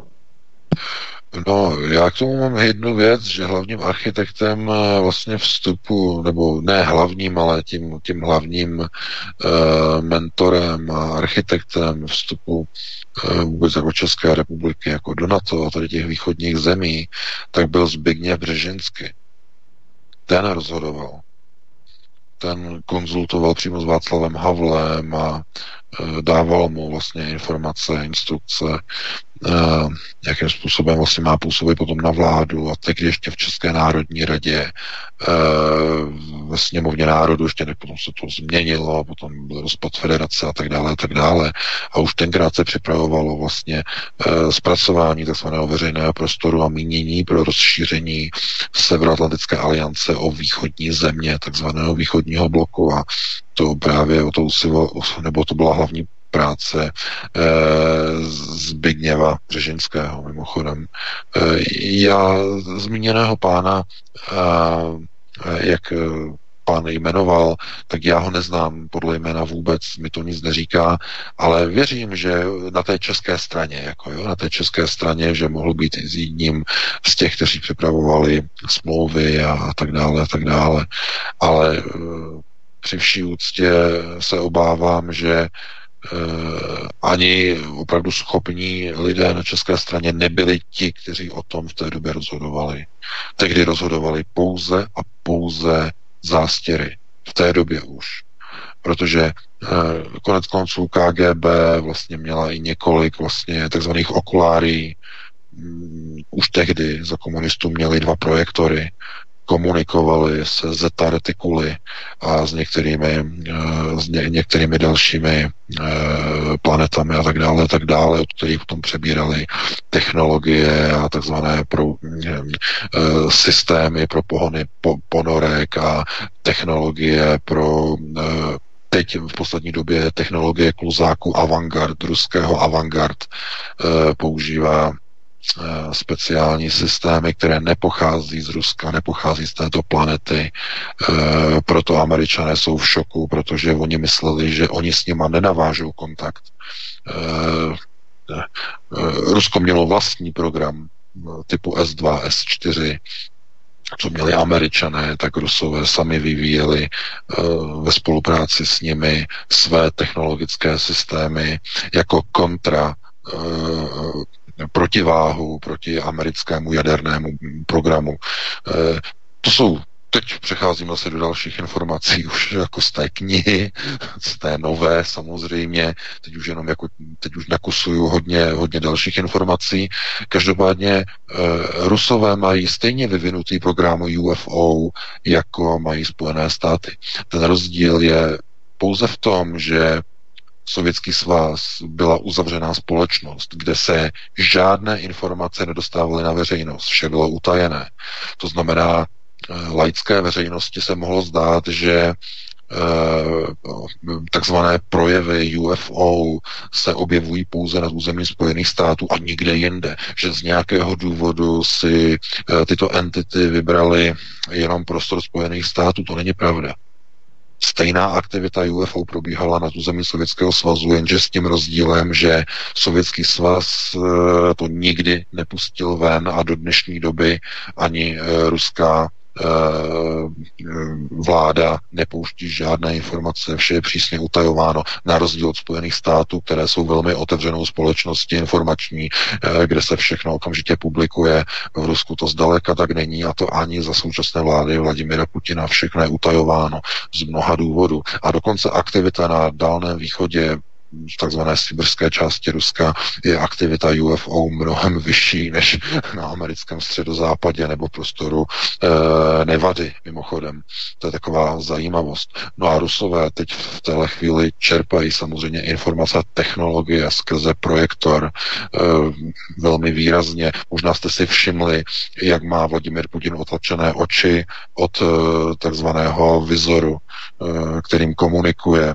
Má okolo uší, to znamená, znamená, on leží v projektoru několikrát, asi týdně, to je vidět, že má otlačené koutky, tady to, že mu připojou sondy vlastně do uší, takže tohle to jsou vlastně jakoby jakoby souvislosti, které potom prochází vlastně i do politiky, a Rusko potom hraje tu důležitou roli, že disponuje prostředky, kterými nedisponují Američané. To znamená kluzák, avantgard, nadzvuková jaderná střela, která je nezachytitelná, a tak dále, a tak dále. Američané neví, jak funguje, netuší. No a přišli s tím Rusové najednou během šesti měsíců. Samozřejmě to nevyrobili jenom tak, že to někdo vymyslel, to dostali, byla jim předána technologie, aby zabránili neokonům v rozpoutání jaderné války.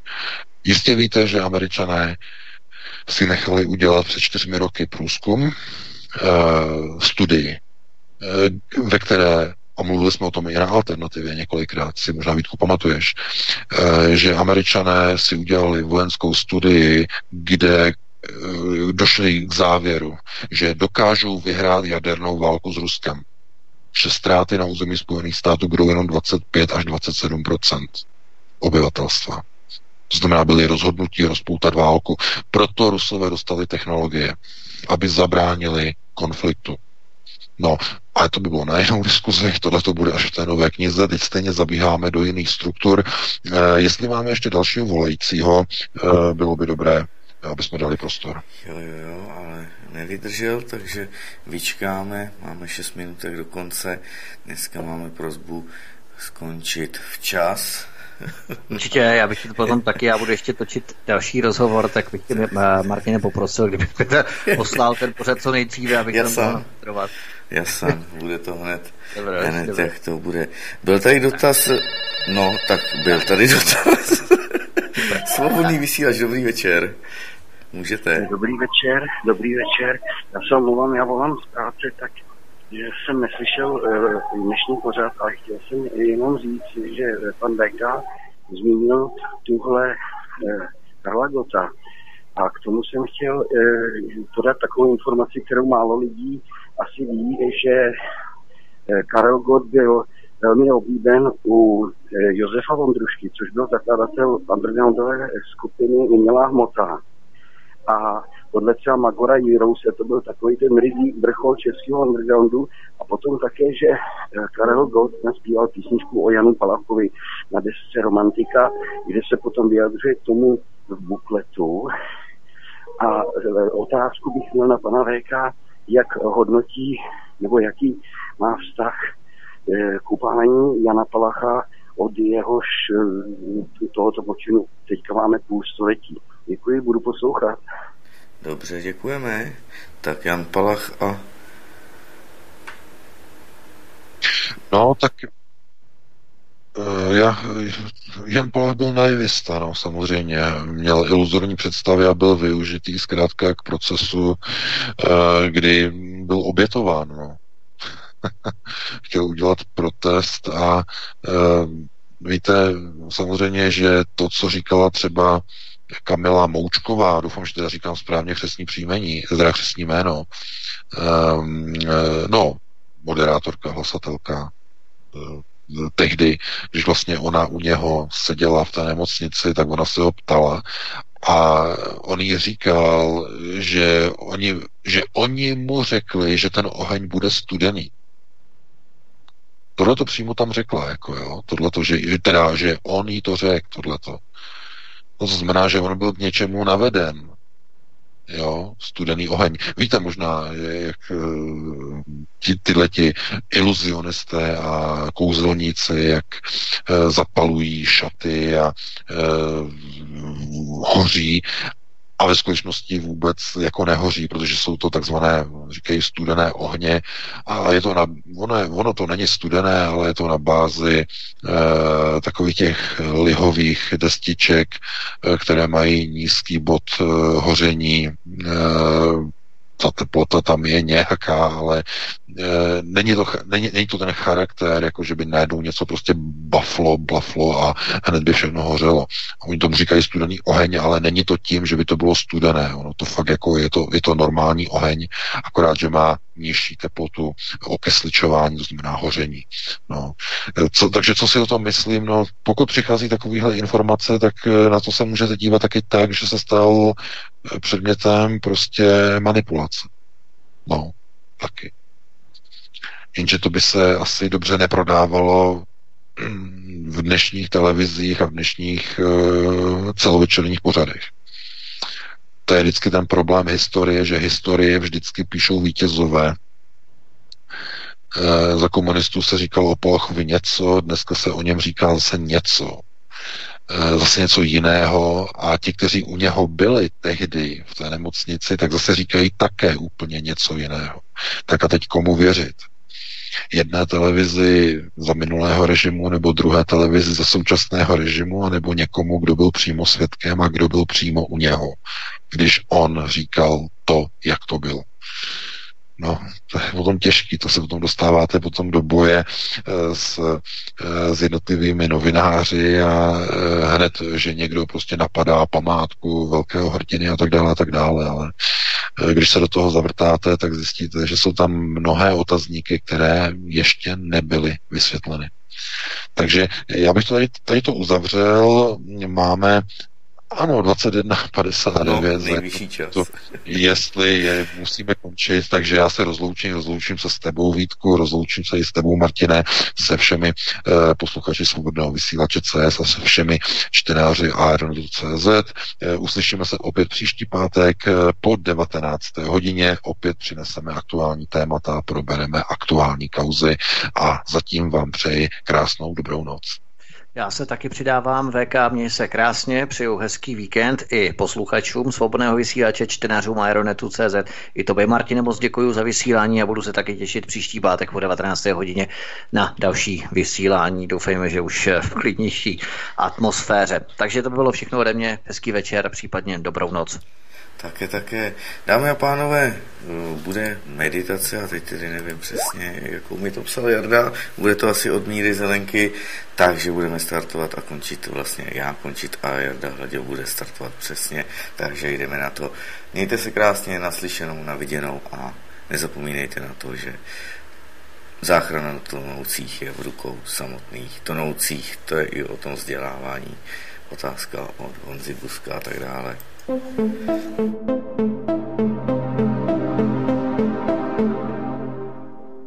Vážení přátelé, milí posluchači, tato relace vznikla díky vaší pomoci, díky vašim dobrovolným příspěvkům.